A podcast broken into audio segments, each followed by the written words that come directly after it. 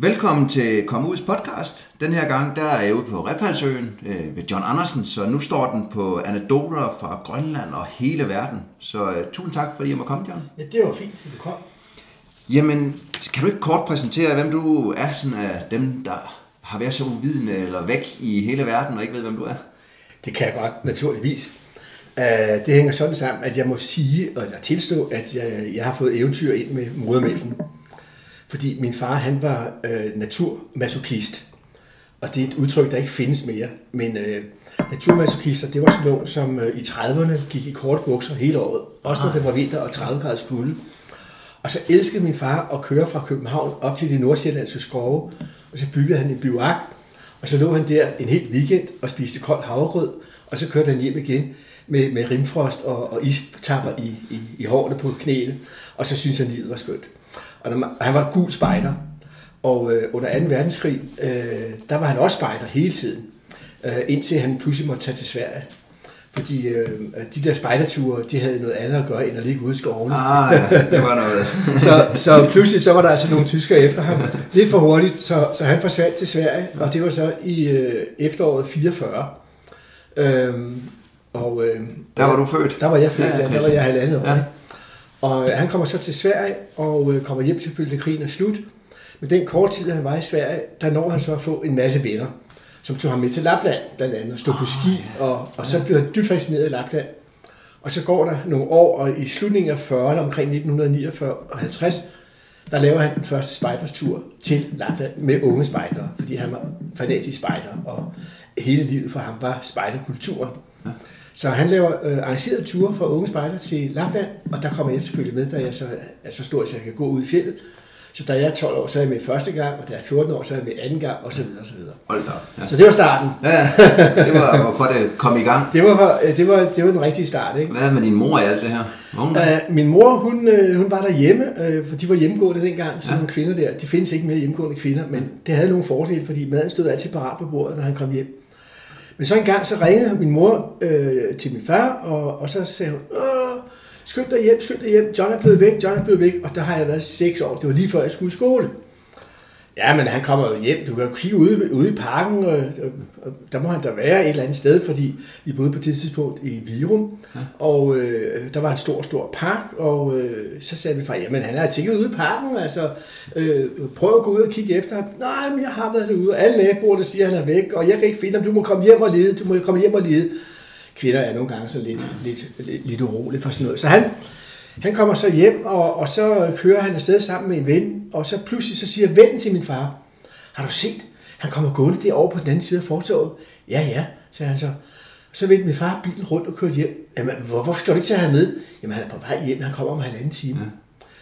Og det er måske lige det, der er hemmeligheden. Fordi min far, han så, at jeg var på vej hjem, og han har set, at jeg havde været ude på eventyr. Så han lod mig bare gå hjem. det skulle ikke spoleres, nej. Det skulle ikke spoleres, vel? Og så kommer han hjem, og så siger, han, så siger min mor, har du fundet ham? Ja, ja. Han kommer om halvanden time. og min mor har så fortalt, hvis hun havde stået med en brødkniv, så havde hun stået i maven på ham. og så kom jeg hjem efter, efter halvanden time, ikke? og så åbner han døren. Øh, Så siger han, hej, siger min far så. Øh, hvor har du været henne? Ja, jeg havde været nede i Furesøen og over i skovene, og det var, øh, ja, det var lidt langt og sådan noget. Næste, næste gang, du skal ud og gå en lang tur, sig lige til mor, hvor du går hen. Ikke? og den måde var han på, og det betød jo, at jeg havde, jeg havde stor elastik til at gøre ting selv. Ja. Og det var sådan set det, der skubbede det hele gang. Fantastisk. Og, og så kom jeg til Grønland, øh, da jeg var 16 år, øh, og øh, øh, der var jeg med som, som, som assistent for geodeter og landmålere til, at øh, da man begyndte på byerne i 1960 i Grønland, Ja. ja. med at skulle udbygge byerne og så videre, øh, så af forskellige grunde, så kom jeg ind øh, på, på, på geodeterne og, og de der øh, byplanlæggere, og øh, de havde så brug for nogen, der kunne, der kunne stå med et stadie og Ja. bygge varter og sådan noget. Ikke? Var du i gang med at studere på det tidspunkt, eller? Overhovedet ikke, nej. Nej, det var bare arbejdsdreng. Det var bare arbejdstræk, Ja, ja, simpelthen. Ikke? Og, øh, og der kommer jeg så til Grønland, og øh, øh, blandt andet med et skib, der, der hedder Ole Rømer, var vi oppe i Evighedsfjorden, øh, som ligger op ved, øh, ved øh, Sukkertoppen, en meget, meget, meget smuk fjord. Jeg ved ikke, om du har været der, men en meget smuk fjord. Og, øh, og der sejlede vi så ind i, i bunden af den her Evighedsfjord, så sagde en af geodæterne derinde, du John, øh, løb lige op på det bjerg der og bygge en varte, ikke? Og det der bjerg, det var altså 1500 meter, ikke? så det tog lige et par timer. Ja. Og så kommer jeg op og bygger en stor varte, og kalker den hvid.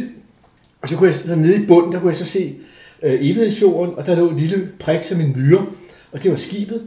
Øh, det var sådan turkisblåt det hele, for det kom ind fra indersisen med alt det der silt. Det var meget, meget smukt. Og så kiggede jeg sådan op mod nord. Der var 1.500 km, det var bare bjerg, bjerg, bjerg, bjerg. Og jeg kiggede mod syd, og der var også 1.500 km med lutter bjerge. Og så inde mod øst, der var den der kuppel af indersisen, og den anden vej var der en blå horisont. Det var Davidsstræde. Ja. Og du ved, når man er 16 år, så tænker man ikke så meget over sådan noget, men det gjorde dybt indtryk på mig. Og jeg vil bare tilbage. Altså, Ja, ja. jeg vidste ikke, hvad det var. Nej, jeg vil det bare tilbage. bare. Det, Det er lige nøjagtigt Grønland. Ja. Og, og, og, får så kom jeg så tilbage. Ja. Nå, det var en, en fantastisk både barndom og så også lige få sådan et, et job, det, man det er ikke kender klart, til. altså jeg har været skubbet ind i det, ja. fordi min, altså, men altså, så har jeg en bror, som også blev skubbet, men han, det er, var overhovedet ikke ham. Nej. Altså, og det har noget med psyken at gøre naturligvis, Ja, ja. Og, og den måde, man ens, ens øh, en er skruet sammen på, at for mig var det bare livet, ikke? Ja. Og, og det fortsatte jeg med. Og så lige fik det syn der. Så fik jeg lige det Ja. der. og så var Grønland jo øh, inde på nethinden. Ja. Og så har du været en livslang arkitekt ved siden af. Var det så derefter, du var deroppe, at du så blev arkitekt? Nej, øh, Ja. det var faktisk først, efter jeg havde været sammen med Ejke Knut. Øhm, Så efter 16 år, hvad skete der så? Med Øh, Ejkel? Så røg du til Ejkel. Så kom, ja, så skulle jeg, så skulle, det er en lang historie, men efter jeg havde været i Grønland, så øh, blev jeg vild med bjergene, og jeg var begyndt at småklatre også, fordi jeg havde været i Lapland. Ja. Og der kom jeg så til Schweiz og lære at klatre rigtig godt i næsten et år, øh, hvor jeg står på ski, og hvor jeg har nødhjælpskurser og sådan noget, Ja. ja. fra jeg var 16 til jeg var 17. Og da jeg så kommer hjem, så øh, øh, skal jeg finde ud af, hvad pokker skal jeg lave, og så videre. Og så finder jeg ud af, jamen altså, øh, jeg må have en uddannelse, så kommer jeg at lære som tømmer. Ja. Og det var jeg allerede startet lidt på i Schweiz, fordi der skulle man noget praktisk for at blive bjergfører. Der skulle man også have en praktisk uddannelse. Ah, ja, fordi man også ofte havde praktisk arbejde. Ja, og man kunne ikke leve af det og sådan noget. Ikke? Så man, at man enten skulle man tømmer, eller smide, eller snikker, ja. eller et eller andet praktisk håndværk.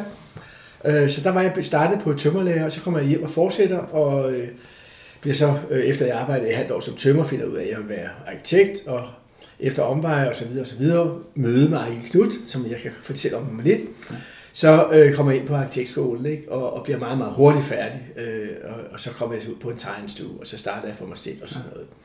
Men, men grunden til, at jeg øh, ville være arkitekt, det var fordi, jeg var til et foredrag, det har været i 65, ja, 65, Ja. hvor at, øh, det var Edmund Hillary, som fortalte om Mount Everest. Ah, Og, øh, øh, og det var til bjergbestigere, og der sad sådan en masse gamle mænd, de var alle sammen i hvert fald over 40 år, så jeg synes, de var meget gamle. Og så efter foredrag, så øh, mindede jeg mig op sådan i nærheden af Edmund Hillary, fordi jeg, jeg, han var en stor, flot mand Ja. jo, ikke? Så han ville jeg jo gerne sådan ligesom høre lidt om, ikke? Og så sad der nogle, nogle, nogle folk rundt om, som jeg ikke kendte. Jeg kendte formanden for Dansk Bjergklub. Han hed Erik Hoff, men de andre kendte jeg ikke. Og øh, så over for Erik Hoff, der sad der så en, øh, en mand med krøllet hår, også meget høj. Det var så Ejkel Knut, men jeg anede ikke, hvem det var. Ejkel fortalte så om, øh, om de der øh, ruiner, han havde fundet i Grønland. Og så brød, brød jeg ind i samtalen, så sagde Nå, Nå ja, de der ruiner der, ja, ja, men det er ligesom den måde samerne bor på. De bor også. Hvad bilder du dig ind, at du sådan bryder ind i en samtale, sagde han så. Okay, sagde jeg, undskyld, undskyld. Ja, ja, hvad hedder du? Jeg hedder John. Nå, nå, jeg ringer til dig, hvis du vil med til Grønland. Hvad for noget? Halløj. og så kom jeg hjem, og så spurgte min far, Nå, hvordan gik det der foredrag der? Det var meget spændende at høre Hillary om Mount Everest, og, og jeg vil gerne til Himalaya og sådan. Men jeg, jeg mødte også en, der hedder Ejkel Knut, og, og han ville måske have mig med til Grønland. Hvad siger du, sagde min far så. Jamen, han er rigtig klog. Det er en fantastisk ting, altså, at komme til Grønland med Ejkel Knut, fordi han ved så meget, og han er meget kendt og så videre. Men du skal være klar over en ting. Ejkel Knut kan godt lide unge mænd. Nå, sagde jeg så. Hvad, hvad? Ja, han er bøsse. Nå, sagde jeg, jamen okay, altså jeg har jo en kæreste. Ja, sagde min far, så, så husk det nu, ikke? og så kom jeg i kløerne. Så, så ringede Ejkel, og det var meget mærkeligt. Fordi så ringer han, der gik en uge eller sådan noget, måske to uger, jeg kan ikke huske det. Så ringer han, og så siger han, det er Ejkel. Øh, kom, til, kom på torsdag i Karl Johangade nummer 10 klokken 10. Så lagde han røret på, ikke? Jeg tænkte, hvad fanden altså? Nå, så tog jeg der ind i Karl Johangade nummer 10 og gik op på 5. sal.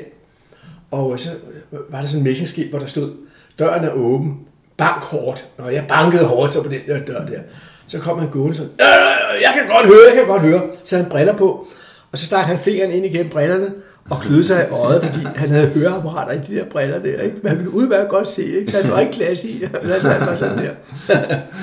og så, så kommer han ind, så siger han, hvad vil du?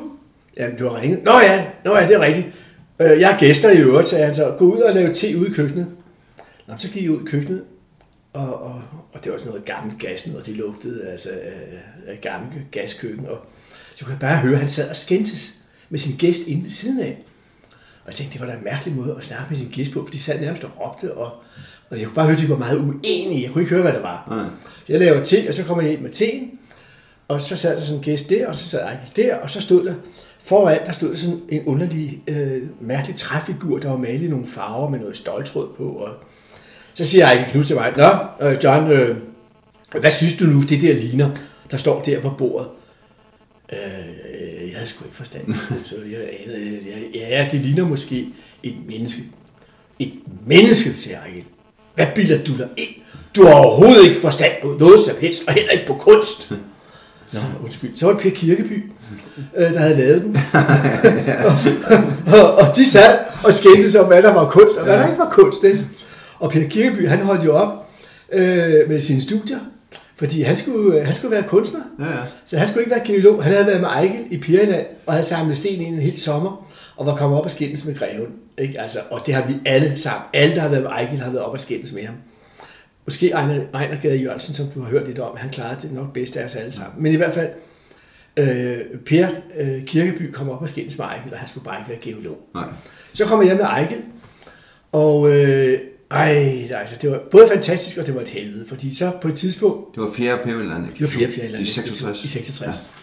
Så øh, jeg troede, jeg skulle være arkeolog, fordi det lød spændende alt det der. Ikke? Jeg havde siddet og arbejdet hos ham, og jeg havde øh, tegnet hans, hans øh, øh, fund, altså mikroflækker og små knive i flint, og, eller kalcedon, som det hedder. Det havde jeg siddet og tegnet. Jeg tegnede ruiner og sådan noget med tus. Øh, og øh, så skulle jeg så op og være, være, være sådan en slags halvassistent. Øh, og, øh, og du ved, så lå jeg der og gravede med en teski, og jeg synes det gik lidt langsomt alt det der. Ja. Jeg kom op og skændes med Ejgil, og åh, nej, jeg siger, nej, geologi, nej, ikke mig. Altså, glem det, glem det, jeg vil bygge huse. Og jeg har jo bygget et hus, det har jeg bygget her en hus. Nå, øh, ja. som står oppe i ja, nord for ja, ja. hus, ikke? Og det, ja, det, ja, ja. Men var I kun to afsted?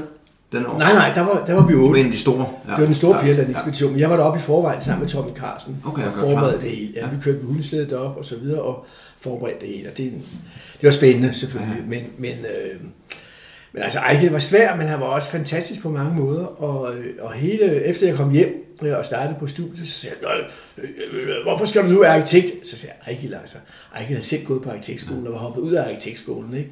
fordi han ville være billedhugger, og, og kom så til Italien, fordi han fik et legat. Og, og han var jo et renaissance-menneske, så man kunne kun blive fascineret af. Har du mødt Ejkel Knud? Nej, Nej jeg har men... kun været de steder, så jeg læst den der fantastiske biografi, ja. som jeg kun kan anbefale ja. folk, de læser. Lige præcis, ja.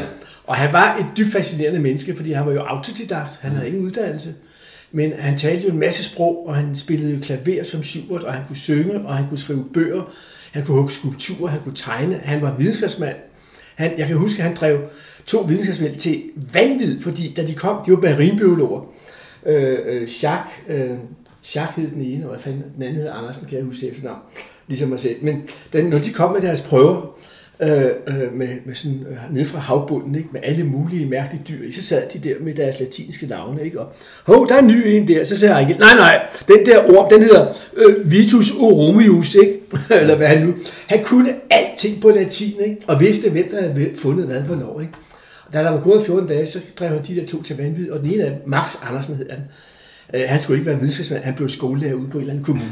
Ikke? han skulle ikke. han skulle han, han, ikke vidste hele livet. Ikke?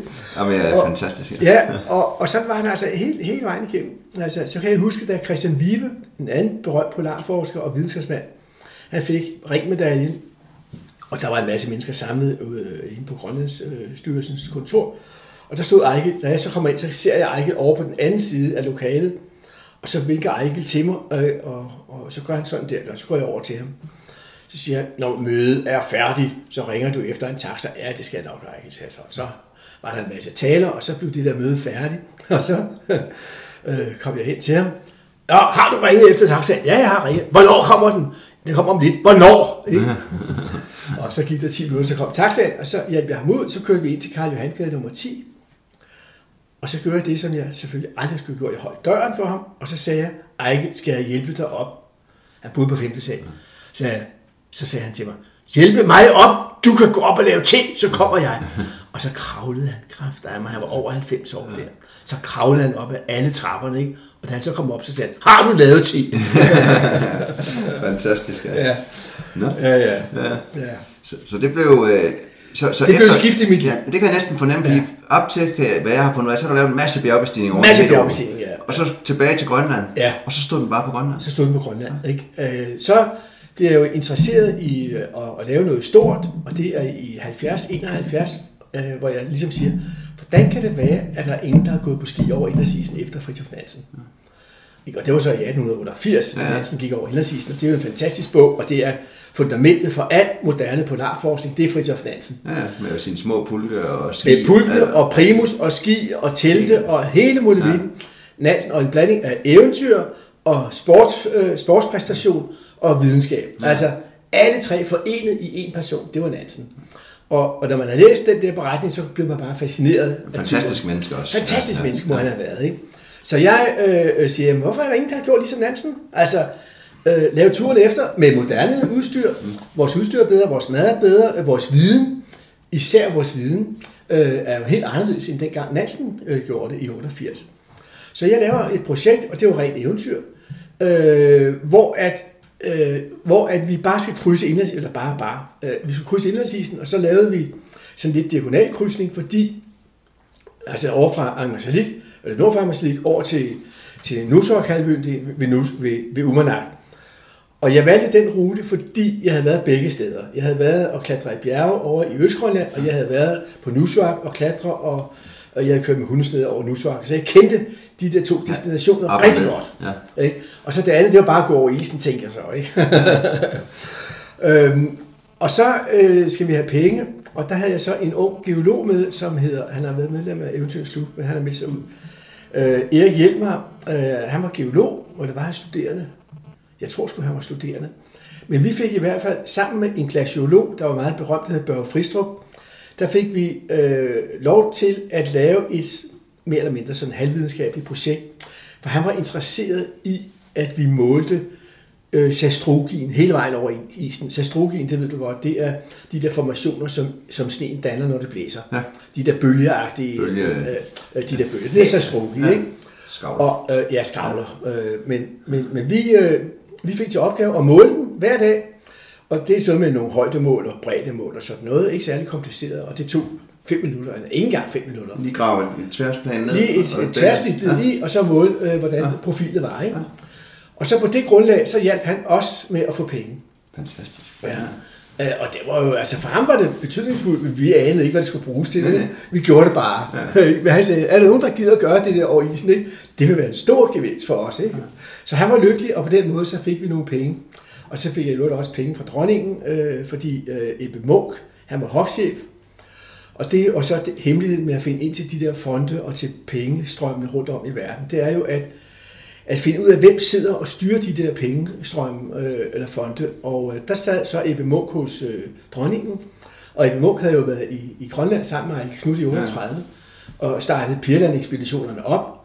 Så jeg, jeg var klar over, og han var gammel bjergbestiger, han havde været på Grundbjørnsfjeld, så jeg tænkte, øh, jeg ringer sgu til Ebbe Munk, ikke? Og så ringer jeg til Ebbe Munk, og så siger han, Nå, er der virkelig nogen, der stadigvæk vil lave eventyr og bjergbestigning? Kom op og snak med mig på Amalienborg. Og så var jeg op og snakke med Ebbe Munk, ikke? Flot mand med stor indflydelse og alt det der. Og han øh, siger, jeg taler med dronningen, så skal du nok få noget mere støtte. Ikke? Og så havde jeg faktisk de to, der gjorde, at det ikke kunne finansieres. Ja. Altså, så var det overstået. Øh, enkelt og simpelt, og jeg synes, åh, det var sgu ikke så svært. Vel? men metoden var altså lige at få fat på to ting, der ligesom Ja, ja. klingede rigtigt. Ikke? Det var jeg ikke helt bevidst om, men det blev jeg sidenhen. Så havde vi vores tur over isen, og vi havde ikke nogen uheld, altså bortset fra, at vi havde det uheld, at der var en, jeg havde en englænder med, som jeg havde mødt, en bjergbestiger, som jeg havde mødt i Grønland. Vi havde klatret sammen. Og han var en god bjergbestiger, men han kunne ikke stå på ski. Øh, men, øh, men, øh, og det var lidt uheldigt. Og så, var vi, så kom vi op og ikke at skændes, men at diskutere, eller jo, vi kom også op og skændes om, om, hvordan man skulle navigere. Ah. Fordi vi brugte, det var før GPS'en, Ja. så vi brugte, øh, vi brugte sextant, og, og så brugte vi to forskellige metoder til at øh, finde vores position. Og det ene er det, man bruger, når man sejler.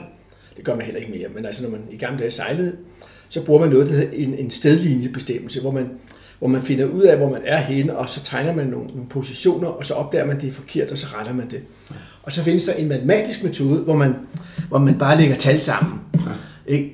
Og det er, når man, når man så bliver lidt uklar i hjernen, eller lidt stresset, så er det meget svært at lægge tal sammen. Ja, ja.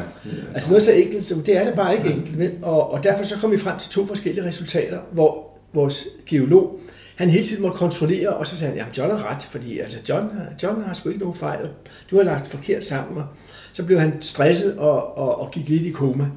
Øh, og det havde vi lidt problemer med. Altså, øh, lidt problemer. Men så kom vi så ned på den anden side, ikke? Og, og så efterlod vi ham og, og så Erik inde ved isen, og de havde, hvad var det, tre eller fire dages proviant. Og så gik jeg afsted sammen med en nordmand, som jeg havde stået på skibet, siden jeg var barn. Skøn fyr, Svend. Vi gik så ud til, til Sakrak, øh, uden mad. Øh, men så spiste vi bare lav og mos, og, og øh, kom ned til kysten og begyndte at spise tar, og vi fandt en død fisk. Og, øh, så vi gik i fire dage på de der 100 km ikke, og kom frem til nogle grønlænder, og så var alt jo klaret. Ikke? Hold da. op. Hvor mange, kan du huske, hvor mange dage var over? Nej, jeg kan sgu ikke huske det. Altså, vi, kø, vi gik jo 1200. Vi gik sådan ja, diagonalt. en Du kender tur. godt ruten. Ja, ja, jeg kender godt ruten. Det er en lang Ja, tur, det er en lidt lang tur, ikke? Det er den dobbelt af en, en normal, klassisk. en, det er en dobbelt af en normal tur, Ja. men altså, grunden var, at opstigningen var helvedes, helvedes svær. Men jeg havde været der. Altså, Ja. jeg vidste præcis, at det var svært, at vi skulle igennem et, et, et gletsjerfald på 3 km ikke? Med, med spalter og alt muligt skidt. Ikke? Men vi kravlede bare op igennem Ja. det der, fordi jeg vidste, at de der 3 km, så kommer vi op på en gletsjer, og så kan vi gå mellem bjergene, op til Mont Forel, et meget stort, flot, Grønlands næsthøjeste, og så derfra diagonalt over isen til Nussok, fordi så havde øh, ham der glaciologen, øh, øh, Krust, nej ikke Krustrup, ja, det skulle lige meget være ned, det kommer om lidt. Ja, det kommer. Øh, han, havde, øh, han havde sagt til os, at, at hvis vi kunne ramme Nussok, hvor jeg ville ned, så skulle vi ramme midt på 100 km inde på isen, og måske 120 km inde på isen. Fordi der gik øh, den der højtryk ind på isen, og der var ingen spalter. Så skulle I følge tungen ned. skulle følge tungen ned. Og vi ramte plet. Ja. Altså, og så fulgte vi den der tunge. Og vi spacerede, der var vand og sådan nogle små ting, men, men vi spacerede hele vejen ned til kanten, og det var bare 30 meter højt. Øh, og så fyrede vi os ned, og så stod vi på land. Ja. Ikke? Altså, så der var ikke en spalte på nedturen. Nej. Overhovedet ikke. Der var ikke ujævn is. Der var ikke alle de der problemer, som man har, når man øh, krydser andre steder, fordi Nej. de fleste steder er der jo spalter. Ja. Men det er bare død is. Det er lidt hele det samme på Østkysten, hvis man rammer det rigtige sted. Hvis du, det lige er ned. ved Igatek der, Ja, vis, ja. øh, øh, så kan du gå lige ned. Lige ned. Ikke? Fuldstændig. Der har Og hvis man også- går bare lidt forkert, så har så er der, så er der, så er der spalt over det. hele. Jeg har været der, så jeg kender det godt, det sted der. Fantastisk. Ja, ja. Ja. Så der var ligesom, så var der kød på, ikke? Ja. Ja. og der var masser af presse, og vi lavede en tv-film, og det var en katastrofe, øh, fordi øh, vi havde fået noget forkert film med. Altså, den blev til i sidste øjeblik, fordi jeg udskød det hele tiden. Fordi det der med at lave film, det er noget overflødigt noget. Du har en masse vægt, det tager en masse tid, øh, og, og, og hvad er målgruppen, og alt det der, Ja. ja. ikke? Altså, Der skal være en historie i det også. Det der skal være en historie i det, og så videre, så videre. Så tager vi, bare tid. Ja. Ja, men altså, og jeg udskød det der med, med filmen til sidste øjeblik, og så sagde jeg, okay, nu prøver vi. Så fik vi fat på Danmarks Radio. De var interesserede. Vi fik, vi lånte et, et kamera af, af, af, af en, en filmfotograf, sådan et Bolex, som kunne øh, fungere i kulde.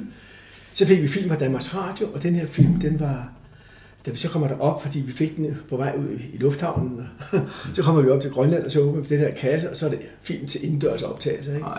Så, så alt blev overeksponeret, og det Ja. hele var ved at blive aflyst, men så var der en, en, øh, en journalist, som så noget af det, og så sagde han, han hed Ingberg, han sagde, jamen altså, hvis vi trækker det ud elektronisk, så kan vi lave en sort-hvid kopi af det her, og så kan vi faktisk få en rimelig god film ud af det. Ja.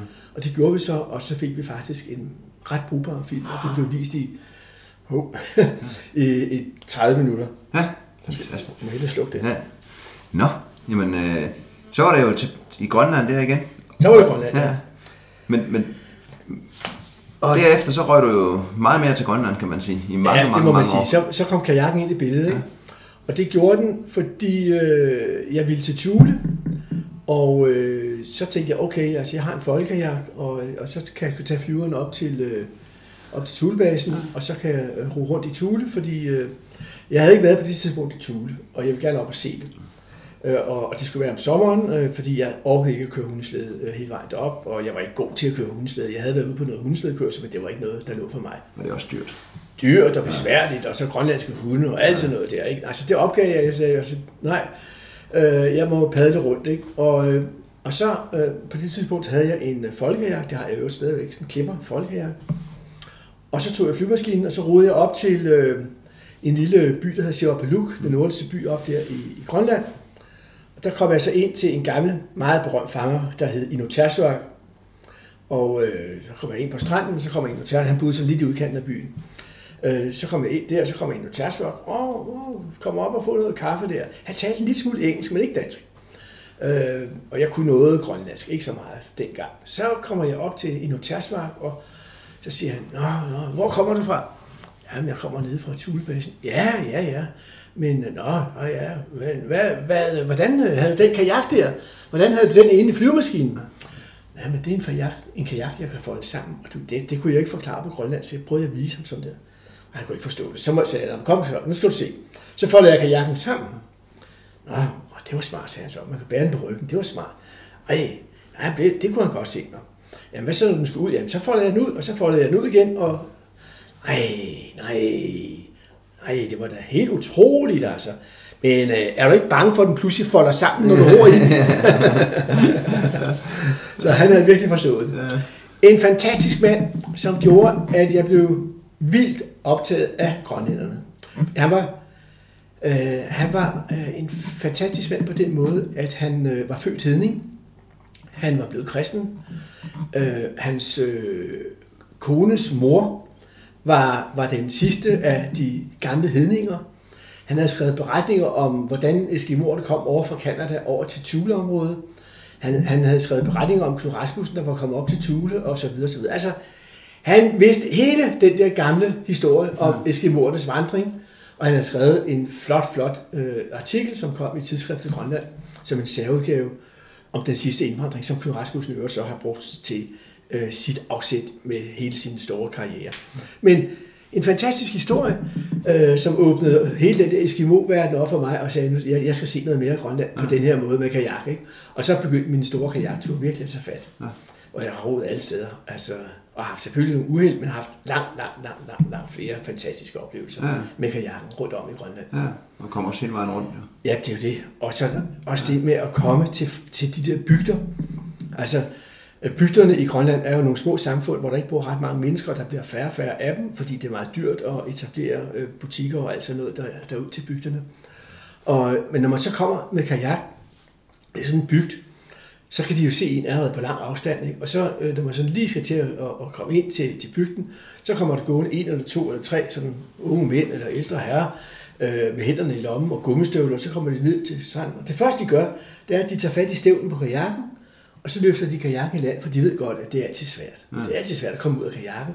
Det er svært at komme ind. Men, men altså, de kender lige det sted. De går ned til et sted, hvor de ved, at klipperne er gode, og trækker de bare kajakken ind.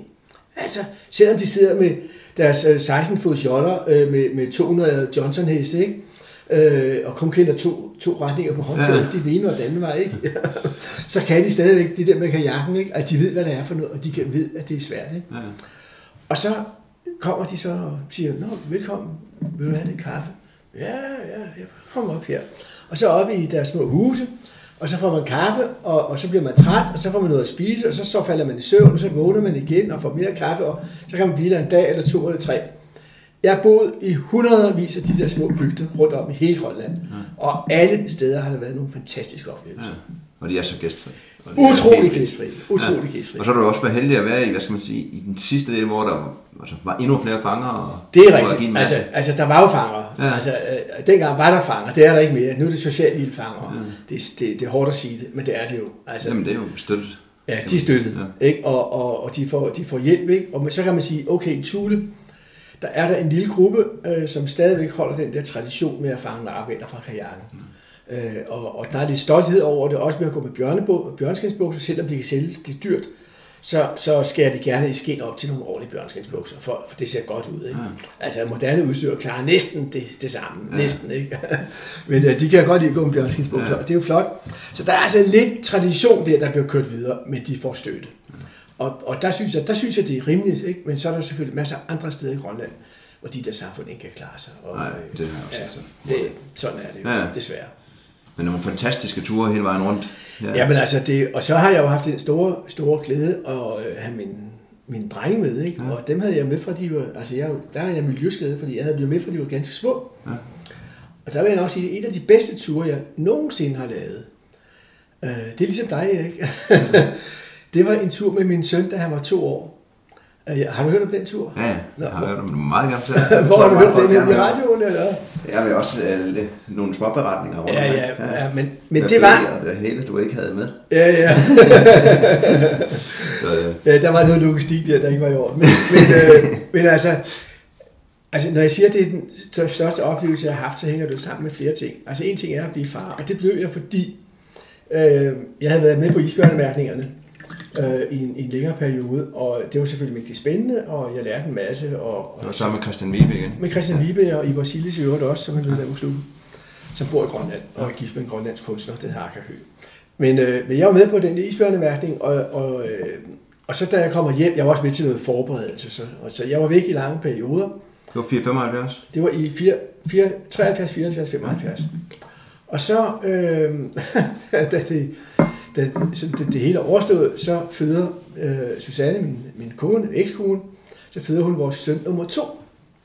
Og samtidig får jeg nogle penge fra Grønlandsstyrelsen ind af brevkassen med et dejligt brev og en opgave, hvor jeg skulle øh, undersøge øh, hele Sydgrønlands øh, fordistrikter med henblik på at lave et projekt til nogle nye stalle for forholdene. Og Det var en drømmeopgave. Ja, ja. Altså, det var lige mig. Og jeg, og jeg skulle så give et svar inden for 14 dage, eller sådan et eller andet. Der var en tidsfrist, ikke? Jeg skulle svare tilbage på det brev der. Og jeg tænkte, altså, hvad fanden gør jeg? Hun ligger der med et nyfødt barn, ikke? Og, øh, og så fik jeg en genial idé, synes jeg, hvor jeg sagde, nu skal du høre, jeg har fået en meget, meget, meget spændende opgave. Nå, men det var da godt.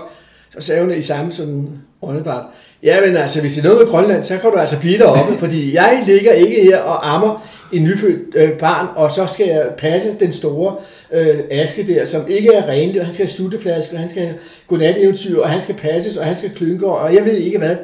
Det gør du ikke, og hvis du gør det, så bliver du deroppe. Så sagde jeg, tag det roligt, tag det roligt, jeg har tænkt over det. Øh, jeg tager ham med. Hvad gør du? Ja, jeg tager ham der bare med. Han er stor, øh, så jeg tager ham med. Nå, men hun var ikke så glad for det, men så fik hun, så lavede vi et kompromis, som gik ud på, at, at jeg kunne lave den første del af undersøgelsen nede i noget, der hedder Narsarsuaq, i bunden af Narsarsuaq-fjorden. Øh, der kunne jeg rejse rundt i en, det kunne jeg gøre på en uge, og så kunne jeg tage et fly hjem. Dengang var der kun to fly om ugen. Så der kunne jeg komme hjem, og, og øh, hvis han blev ked af det, eller savnede sin mor, eller et eller andet. Øh, og ellers så ville jeg så fortsætte to, to måneder. Nå, men lover du det? Altså, at, du kan komme hjem den første uge der? Ja, ja, hvis han bliver ked af det, så kommer jeg hjem. Det var en aftale. Så kommer han op og går rundt derinde, og så han er lykkelig og glad, og øh, der sidder han. Ja, ja. Med redningsvest ude Ja, foran ja. i gærden. Og det er Ja, ja. også din folkekær. Det er også en folk. En dobbelt. En dobbelt, ja. Ja, ja. Det er det samme, og, som jeg har. Og det er så, det er så, øh, det er så mit barnbarn. Det er en anden ting. Ja. Nå, men i hvert fald. Og det er store fjorde med isbjerg. og Ja, det ja, hele. ja, ja. så øh, øh, den der uge, den går meget hurtigt, og øh, han er glad, så vi kører ud af, og så sker der jo det, at øh, faktisk anden dag, øh, efter vi sådan virkelig tager afsted, så løber jeg tør for blære. Der var noget med logistikken, der var helt på plads, ikke? og så, siger jeg, så havde jeg sådan en særlig teknik med at få ham til at sidde i kajakken, fordi det var ikke så nemt. Så jeg havde ligesom, selvfølgelig havde jeg bundet ham fast, og så havde jeg, øh, han havde en lille rygsæk, hvor han havde en, en skibskæks i, øh, bes- beskøjt, kender du Ja. godt, ikke? Og så havde han en lille par rosiner, og så en sutteflaske. Og sutteflaske, der havde jeg så lagt, altså det var halv, halv chokoladepulver og halv mælkepulver, og sådan en lidt kraftig blanding, så jeg klippede tuden over, så han kunne få det ud. Det fik han, sad han og rode med i et kvarter, og så faldt han i søvn, ikke? Altså, så var han blevet mæt, og så var han træt af at knæve på den kiks der, og pille rosiner ud af en pakke, og så faldt han i søvn, og sov to-tre timer, og så padlede jeg derud af. Ja, så havde du din dagsmarsk. Så er jeg lige dagsmarsch der, ikke? og så ellers i land, ikke? Øh, og så øh, den sidste gang, der så sagde jeg, nu er det den sidste blæ, ikke? Og nu øh, må du altså lige sige til, inden, øh, inden øh, du gør det i blæen, ikke? For han, han kunne godt se, at det var lidt sådan, de synes ikke om det børn i den alder der. Nej.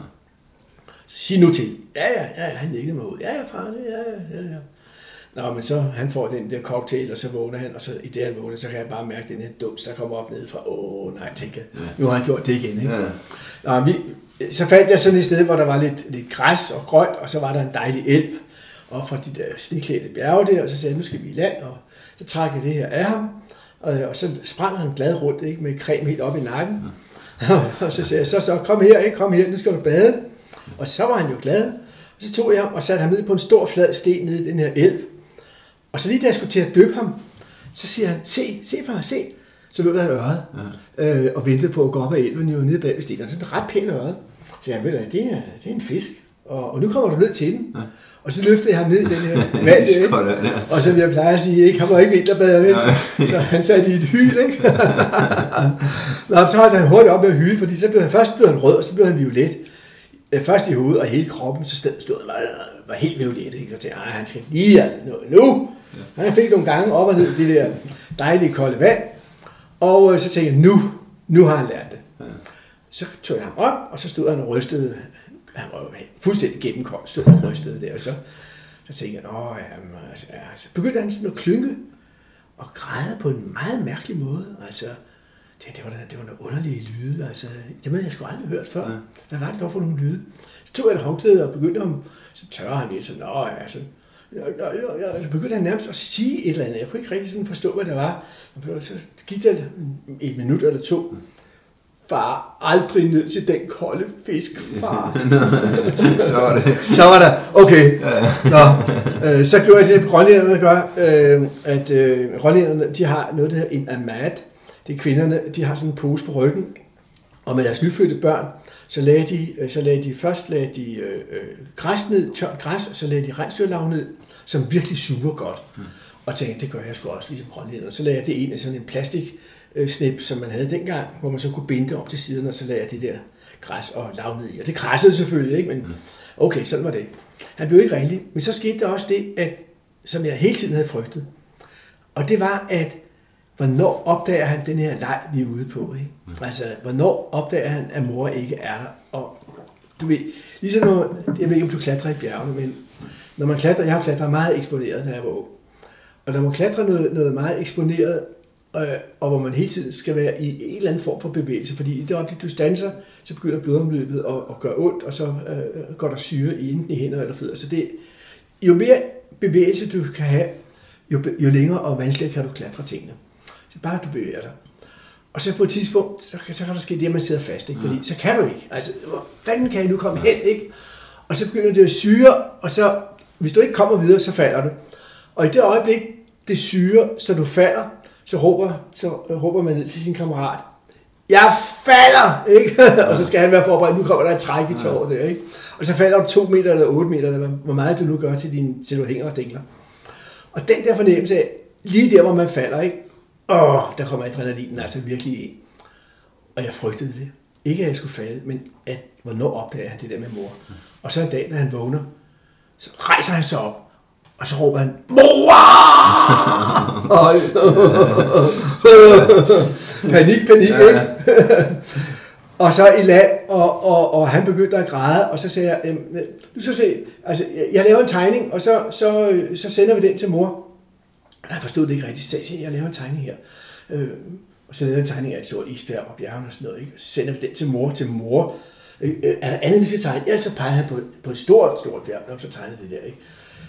Så skete der det meget, meget interessant, at så vendte vores rejse 180 grader, fordi de der næste, det var små to uger, der var der ham, der styrede rejsen. Ja. Så vækkede han mig nogle gange om natten, fordi der gik et får uden, uden rundt om teltet og brede. Så sagde han, far, far, far, kig, kig ud, far. Nå, så åbnede jeg teltet, stod der for, så måtte jeg sådan lidt med at tegne for, ikke? Og, og, så fik jeg tegnet et for, ikke? Og skrev til mor. og så var, jeg, Så var han så var, han- så var han glad. Så gik der nogle gange, gik der altså to dage, hvor han ikke snakkede, og pludselig kom det igen, sådan i ryggen, ikke? Nå, vi kommer, jeg lavede nogle af 60 tegninger, og, og øh, jeg har liggende et eller andet åndssvagt sted op her på loftet. Eller over på den der hylde der, tror jeg. Men i hvert fald så øh, kommer vi til øh, Julianehåb, som hedder Krakadok i dag. Og da vi så træder ind på posthuset, så rejser damerne sig op og siger, nej, der kommer Aske. Jeg troede, det var mig, de var begejstrede for. Der er den lille hvidhårede dreng der, øh, der kommer ind der med sin røde anorak på, ikke? Og så hvordan fanden kan det være, at de ved, at han hedder Aske? Nå, men så kom en af dem, så kom så ud med en stor pakke på den her størrelse her, sådan A4-ark størrelse. Og så udenpå, så havde Susanne, min, min kone, hun havde tegnet øh, en kajak, hvor jeg sad og rode, og så sad øh, han, Aske der foran og vinkede. Øh, og så havde han selvfølgelig malet farver på, og så, så stod der med store bogstaver til Aske, stod der nedenunder med meget små bogstaver. C.O. John Andersen stod der så, Julian H. Krakadok, Grønland. så de vidste, hvem det var. Ikke? Ja. Så han fik den der pakke, og så flyttede han den fra en anden, og han kunne jo ikke læse, men så havde hun så tegnet ham på, det her, på, øh, på et stykke karton, og så havde hun syet der kris på. Ah, Og da han så det der, så sagde, så sagde han bare, mor, mor, så begyndte han at spise det Det er her. Fantastisk. Det er den bedste tur, jeg nogensinde har lavet. Ja. Øh, fordi, øh, altså, som jeg har skrevet i et lille kapitel i, i, i den allerførste bog, der hed kapitlet, da jeg blev far, og det var rejsen sammen med ham. Og den åbnede op for en ny verden. Altså det der med at blive far er jo, er jo, øh, er jo svært på mange måder. Og jeg hører til den generation, som startede op med, at vi skulle gå til afslappningsøvelser sammen med vores kvinder og sådan noget. Altså, og ja, det hang mig ud af halsen. Vi skulle være deltager i det hele, og det, jeg synes, det var forfærdeligt. Ikke? Øh, nu er det mere populært, og nu er jeg med til det ene eller andet og tredje fødsel, jeg ved ikke hvad. Men, men pludselig opdagede jeg, at, at de der børn der, de har jo også et sprog, altså, øh, som er et andet sprog end bare det talte sprog. Ja. Og der gik lige lidt tid, inden jeg fandt ud af det. Ikke? Så der fandt jeg så ud af, at øh, den næste, han skal altså til Grønland, når han er et år. Så må det være tiden. Ja. Og det er også det, jeg, jeg fandt ud af selv, at, at det er jo nemmere at rejse med børnene end hverdag. Altså, når man er ude i oplevelsen og sådan noget, så er man jo, hvad skal man sige, makre, og man hygger sig, og der er Præcis. ikke noget stress og ja. Nej, nej, og der er jo en skøn bog, som, øh, som en af mine gamle venner har skrevet, eller hans kone har skrevet den. Det var en, der hed øh, Hugh og Myrtle Simpson, jeg ved ikke, om du har læst om. De, de prøvede at gå til Nordpolen for mange år siden, øh, altså unsupported med trækslæder, ikke? Og det lykkedes så ikke. Øh, men de har rejst meget i det arktiske, i, altså både i Grønland, men også i Canada og på Sydpolen har de også rejst. Og øh, hun har skrevet en bog, der hedder A Tent is a Home. Altså den der tryghed, så det telt har, når man har været ude og gå i, i, naturen, eller padle med kajak, og går i land og slår sit telt op, og, og børnene har deres soveposer og deres bamse, og, og hvad det nu er af små, enkle ting, man kan have med. Så, så, så giver det en tryghed og, og, ja. og en ro, Ja. øh, som er helt vidunderlig. Ja. Øh, og det, det har jeg brugt selvfølgelig også, ja. og Ja. det har du også selv prøvet. Jamen, jeg har altså opdaget det selv. Min datter, hun lagde selv tingene ud hver dag på samme plads. Ja. Og så var hun ligesom indrettet, Ja, og så var der tid til at lege udenfor. Ja, lige Så præcis. havde hun hjemme, og så præcis, ikke? Og det er jo, det er jo Ja. en, en skøn ting. Så har jeg jo så gjort det med det, når de blev større, og så har jeg rejst ligesom jer øh, i, i Slædepatruljen Sirius, hvor at når vi rejser med vores kajakker, hvor jeg har haft min dreng med, hvor de er blevet lidt større, så har der altid været en indendørsmand og en udendørsmand. Ja. Og øh, jeg har altid været udendørsmand. det siger jeg. Jeg kan huske første gang, vi begyndte at, at, at lave det der spil der, ikke? hvor at indendørsmanden, altså når teltet er rejst, det gør man selvfølgelig sammen, øhm, fordi det kan være svært, hvis det blæser og sådan noget. Ikke? Og når så teltet er rejst, så, øh, så går den ene i teltet, og så råber han ud til soveposer, ikke? og så rækker man soveposerne ind, og primuskassen, og så rejser man primuskassen ind, og, og mens så går man og, og ordner tingene udenfor. Kajakkerne, de skal ordentligt op, øh, hvis der kommer en tsunamibølge fra isen, og de skal surres fast, og de skal vendes om, så der ikke kommer ræve. Og der er alle de der små praktiske ting ja. med kajakker, som lige skal ordnes. Og, øh, og så øh, ordner den anden, sætter, vi har altid sten inde i teltet, og så, så finder jeg, som udendørsmand, en stor flad sten, og så øh, en i teltet med den, for at sætte primusen stabilt og alt det der, ikke? Og øh, så den ene ligger den ene side, den anden ligger den anden side. Jeg ligger altid i højre side. og så, så øh, når det hele er færdigt, ikke, og man har rækket vand ind, og hvis vi skal have is, der smelte is, hvis, hvis der ikke er vand, øh, hvad der mange gange, så tager vi jo noget, noget almindelig gletsjeris, ikke, og så op i, i gryden der, det skal lige drøbe af, det ved du godt, ikke? Ja. Det skal lige stå og drøbe.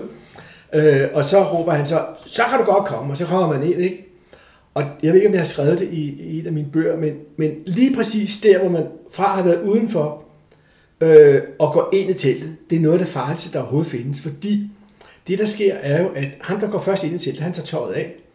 Øh, altså i hvert fald det, ikke det hele, men meget af tøjet af, og begynder at gøre klar og sætter primusen op, og på med primusen og vand over og så videre. Og så kommer, så kommer jeg ind øh, og har gået udenfor, og det, man er kold, fordi man er våd, når man bruger kajak, og skal have tøjet af.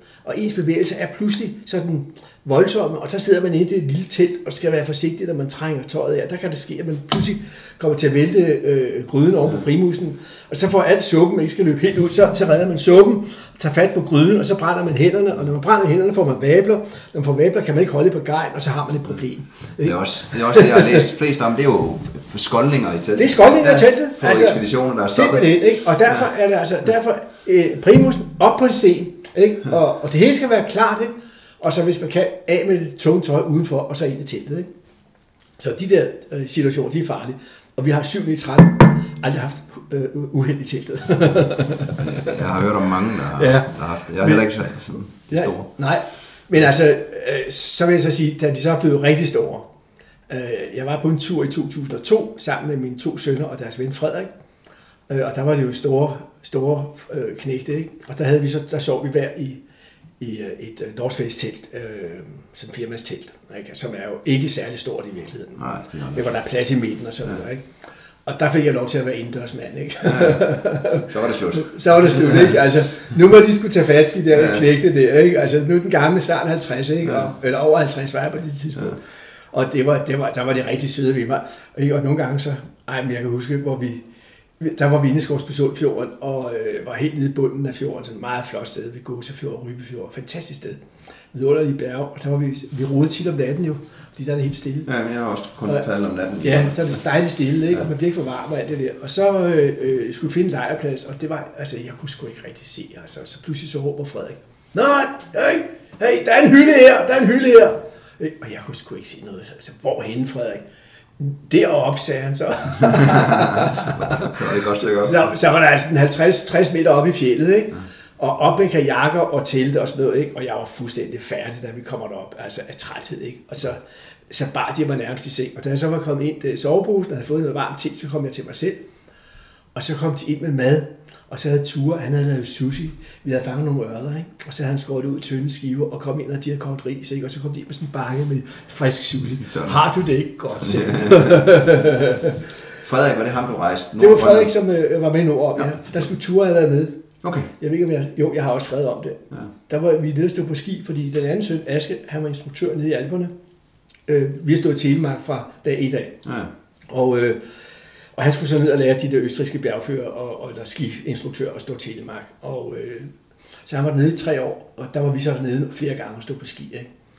Og, og så sidste gang, det var så om foråret der, da vi skulle afsted, i, det var 99, altså foråret 2000, hvor at, øh, nej 99 selvfølgelig, mm. hvor at, øh, at altså, et lille åndssvagt uheld, ikke, som det jo ofte er, ikke, hvor, vi, hvor vi er næsten færdige. Vi havde løftet over piste med aske forrest, og så kommer vi ned, og så de sidste sådan, stykker af, af løjpen der, øh, den er så iset, og Ture han falder, og øh, han brækker nogle ledbånd, eller knækker nogle ledbånd op i skulderen, og skulderen går selvfølgelig af led, og knækker nogle ledbånd. Og øh, ikke fordi det er dybt alvorligt, men det er så alvorligt, så der går altså måneder, inden han kan tage ordentligt fat. Ja. Øh, og han kan ikke ro kajak. Øh, og jeg havde kørt det hele i stilling. Ja. Jeg havde fået penge, jeg havde arrangeret fly, og jeg havde alting parat. Og så siger Susanne, kan du ikke bare vente til næste år? Og så siger han, toget er kørt. Altså, jeg har skubbet til det der kæmpe tog, ikke? og der er investeret mange kræfter og mange penge, og hele min cykel, der. hele min cykel, ja. den er kørt ind. Ikke? Altså, jamen, der er jo to måneder til, at I skal rejse. Ved du, det, det går bare ikke. Jeg bliver nødt til det nu, ellers er det helt aflyst, og så, ja. så kommer jeg aldrig til at gøre det. Og så er det, jeg ringer til, øh, til først til Joachim Groth fra klubben. Ja. Han er ikke hjemme, han er vist i Canada. Øh, så får jeg fat på Frederik. Han er i Alperne, han står også på ski. Han var instruktør for North Face. Og, øh, og så får jeg fat på Frederik, og så siger Frederik, Grønland, ja, John, ja, ja, ja, ja, ja. og Frederik, jeg ved ikke, om, om du ved det, men han, han er den første dansker, der har gået Norge på langs øh, om vinteren okay. på ski. Ja. Øh, han, øh, der var han, var han 16 eller var han 17 år. Han var fandme ikke ret gammel, men jeg kender hans far. Hans far er født i Grønland, og, øh, så han har sådan en Grønlands historie. Og Frederik var skifanatiker, og på et tidspunkt, så, skulle han, så ville han gå Norge på langs, og så kontakter han mig, og jeg kendte Frederik, hvad han blev født af. Og så snakker vi øh, mad og udstyr og, og teknik og alt sådan noget. Og så starter han fandme, at han går Norge på langs, altså øh, fantastisk flot Ja. ja. præstation, ikke? Altså, Tidligt, ja. ja, ja, det er sgu tidligt, Ja. ja. man er 17 år, ikke? Altså, og det var sådan Det var derfor, han kom med. det var derfor, han kom med, ikke? Fordi Frederik, han, han er en guttermand, ikke? Ja, Jamen, jeg mødte jer jo der dengang. Øh, 99. Nå, første gang, jeg møder dig. Nå ja, okay. Ja, ja. Så, øh, ja, ja. Ja, ja, Frederik er skøn fyr. Og har lavet mange ting siden. Nå, nå. Nå. Og så kom du jo på den måde rundt på mange ekspeditioner hele Grønland rundt. Ja, altså har været... Der er et lille stykke, jeg ikke har roet, og det er Skærfjorden, som du godt kender. Skærfjorden nord for, for, for Germanieland, ikke?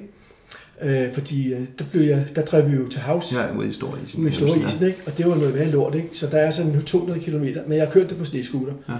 efter bjørnen, så jeg, jeg kender området. Ja, Ja, ja. Jeg har bare ikke roet lige de der 200 km. Men ellers har jeg været inde i alle fjordene. Ja. Ja. Altså, jeg var der kun Skærfjorden, og jeg, ved ikke, jeg tror ikke, jeg får taget mig sammen til at gøre det. Nej. Altså, ikke på nuværende tidspunkt. Nej, nej. Øh, altså, jeg har jo den der historie med Danmark-ekspeditionen, som du sikkert også kender med Ejner Mikkelsen. Da Ejner Mikkelsen kommer til Skærfjorden, jeg ved ikke, om du kan huske den. Men altså, Ejner Mikkelsen skal op og lede. Han skal op og lede, op og på lede Alabama-ekspeditionen. Ja, og han Ja. går jo baglæns sammen med Iversen, ja. og alt, alt mislykkedes. Og, øh, og så øh, lige inden de kommer ned til det, der hedder Danmarkshavn, hvor, hvor, hvor hovedbasen for Danmark-ekspeditionen var, og der var et hus, og der var masser af mad. Der ligger en fjord, der hedder Skærfjorden. Og der kommer de ned derhen i begyndelsen af november, hvor isen var lagt til, men det var blankis, og Mikkelsen skriver, hvad der var meget fornuftigt. Øh, Med den der blankis med det der dårlige lys, vi kunne ikke se, hvor tyk isen var, og det var farligt, og da vi har gået et lille stykke, kommer vi til et, et, en lille skærgårdsø, og der placerer vi vores, vores dagbøger og det vigtigste af vores fund ja. ude på det her skær. Og så gik de til Danmarkshavn. Isen holdt jo altså. Han går så ikke tilbage. Og det kan man også godt forstå, fordi de var meget, meget sultne. Og, og der lå en madpakke nede i Danmarkshavn, så det var bare med at komme til Danmarkshavn. Og så kommer de til Danmarkshavn. Og der er jo masser af mad inde i hytten fra Danmark-ekspeditionen. Og så skriver han igen meget fornuftigt, at, at øh, vi, vi overvejede nogle gange at gå tilbage til Skærfjorden for at hente vores resultater, og især min dagbog, som jeg havde efterladt deroppe. Men mændene lå og ventede på os, og de anede ikke, hvad der var sket. Så derfor fortsatte vi, efter vi havde spist os midte, ned til Shannon, hvor Alabama lå. Ikke? Og så kommer han til Shannon, og så er mændene der ikke, fordi skibet er skruet ned. Ja. Og så skal han tilbage og hente øh, sine dagbøger. Øh, og det er en vanvittig beretning, hvor han så kommer op til Skærfjorden og finder depotet. Og det første, han skriver, det er, at det var splittet af en bjørn. Øh, Og det næste, han så skriver, er jo ret utroligt, at han har gjort tørre at skrive det. Så skriver han, at da jeg endelig fandt min dagbog, så opdagede jeg, at der inde i dagbogen, der var der øh, ligesom nogle sider, der var revet ud. Bjørnen havde tyvet på den og ødelagt flere sider midt i dagbogen. Det er meget, meget mærkeligt, at en bjørn kan åbne en dagbog Og, og spise nogle og sider. spise nogle sider, som handler om, hvad der skete på, på, på, på Lambertland, Ja. hvor, hvor Brøndlund skrev sit testamente. Ikke? De sider mangler i Ejner Mikkelsens dagbog. Ikke? Og, og jeg har min forklaring på det, ikke? og den er jo selvfølgelig indlyst. Ikke? Altså selvfølgelig har han selv reddet dem ud, hvis han overhovedet har gjort det, eller brændt dem, men, men han havde så mange problemer med at få et alibi over for sine sponsorer, og over for sine kammerater, der var kommet hjem, og alt det der. Så han digter den her historie. Mm. Øh, som, for ligesom at sige, at jeg ved ikke, hvad der er sket op på Lambertland. Altså, det, det, jeg, jeg har skrevet af efter Iversens dagbog. Men Iversens dagbog, den siger ikke noget som helst. Altså, så, Det var ikke særlig udførligt. den var meget, meget Ja. ja. primitiv. I dag var kaptajnen glad, i går var han sur. Ja. Ikke? Nu er han syg. Ikke? Altså, der står ikke noget. Men det er også en bog, folk burde læse. Tre år i Nordøstgrønland. Den, Den- er fantastisk. Den er fantastisk. Ja. Ja. Den er fantastisk, altså. Det Ikke? er- Og alt andet lige, han blev en gammel mand, og han lavede mange fantastiske ting. Ikke? Så, Men, ja. men de, der var nogle dumme ting ved den der. Ja. Også de ikke lægger beretninger i varterne Ja, og alt andet. ja, netop, ikke? Altså, Så og- Knud Rasmussen ikke ved noget. Ja, og Knud Rasmussen kan jo godt se, at det er Ejner Mikkelsen, der har været Ja. ja. der. Ikke? Det ved han jo udmærket godt. Ikke? Ikke? Altså, og Knud Rasmussen, han passerer jo også selv en vare, det ved du også godt, inde Jo. i Independent-fjorden, ikke? Uden at tage det over. uden at tage det over. Ikke? Og selvfølgelig kunne de tage det over. Og der er så få kilometer. Der er så få ja. kilometer, og når man ved, hvad de der eskimoer kunne, jeg har set eskimoer, jeg har været ude, jeg har billeder af grønlændere, og det er taget i 70'erne, hvor jeg ude og køre hundeslæde. Og så kommer vi til et sted, hvor der er åben vand, og så siger en af grønlænderne, Nå, nu driver vi den op til Canada. Så siger jeg, hvad for noget? Nå ja, Jamen, så siger jeg, "Hvad- hvad, gør vi så? Ja, vi sejler. Så tog de deres fangstblære og satte under slæderne, og så ud i vandet med hundene, ikke? og så sejlede vi 20 meter, altså med hundeslæde og mænd oven på slæden. Ikke? Ja. Ikke? Og, grønlænderne dengang, det var rene overlevelsesmaskiner. Ja, og, altså, og hvis de står til kernerne, hvad så? Så Ja. er der jagt. Så er det lidt op. Bare der er jagt. Præcis. ikke? Så, så, øh, så, så de, de kan det der. Og Knud Rasmussen øh, havde de bedste med. Ja. Altså øh, rene urmennesker, der kunne overleve altså, alle, i alle situationer. Ikke? Så, så den holder ikke med Knud Rasmussen, og han ikke kunne komme over. Og, og han, han så den slet ikke. Det var Peter Freuden, der måtte skrive en eller anden røverhistorie Ja, ja, omkring de, mig. har, de har misset den. Det har misset Ja. ja. det har de. Det er okay. altså. Sådan noget. Ja. Men, men så alle de år på Grønland, så, så ændrer det en lille smule karakter her i... Ja, ja, år. både ja og nej, Ja. fordi øh, jeg har altid haft en kærlighed til, til det ekstreme. Ja. Øhm, og det startede med Susanne. I, øh, jeg mødte Susanne i 69, og der var ballade på, øh, på arkitektskolen. Ja. Jeg skulle lave afgangseksamen, og øh, undervisningen var suspenderet, og der var en masse råd, og der var sådan plenumrum, ikke, hvor man sad og snakkede, ikke, og der var ingen, der tegnede. Vi var en lille bit gruppe, der tegnede øh, projekter. Jeg ville bare være færdig. Og, øhm, og, og jeg kunne ikke gå til eksamen. Øh, så finder jeg ud af at lave en rejse til øh, Nordafrika, fordi øh, Le Corbusier, en fransk arkitekt, havde rejst også i Nordafrika, og Ja. det ville jeg ned og se. Og så møder jeg Susanne, og så siger jeg, "Ved du, jeg skal til Nordafrika, og jeg skal ned til Zambia i, øh, i Afrika, og køre igennem Sahara. Nå, men jeg vil gerne med, fordi jeg vil gerne gå med bare til i Sahara, sagde hun. Nå, jamen, det er så i orden. Så tog vi afsted, og vi blev begge to forelskede i Sahara. Det var en to CV, ikke? Den tog CV. Ja, ja. Øh, og, og, og, der kørte vi så rundt i Og det er 70. det var i 70'erne. Ja. Der kørte vi rundt i det centrale Sahara, 69 og 70. Ja. Og øh, altså over i Mali og Mauritanien først, Marokko, Algier og Mauritanien, og helt den vej ned der, og rundt i det centrale Sahara, ned til Niger, over i Chad, og op igennem Libyen og, og så videre. Og det var et år, og det var en fantastisk rejse, øh, og jeg var vildt fascineret af, af beduinerne, tuaregerne, Ja. som på mange måder minder om Eskimoerne. Ja, ja, det er også overlever Det i overlever andet klima. i bare et andet ekstremt klima. Ja. Ja. Altså, det var varmt, men altså den samme evne til at overleve, ikke? hvor vi på et tidspunkt rejste med en, ikke? og hvor vi skulle finde noget vand, så sagde jeg, vi har sgu ikke mere vand. Det er ikke noget problem, så kigger han sådan der. Derovre, der har været gazeller, sagde han så. Nå, så gik vi derover og kiggede. Så gravede han en halv meter ned i sandet, så var der vand. Ikke? Ja. Altså, han, altså, han skulle bare lige finde nogle gazelle, Ja. ja. så kunne han finde Så var vand. der ikke? Man kunne ikke se, at du skulle bare nå en halv eller en meter nede. Ikke? Ja. Så øh, og, og på den måde der, så minder de om grønlænderne, ikke? Altså den der måde at overleve på i de der ekstremer, har interesseret mig og optager mig, og det gør det stadigvæk.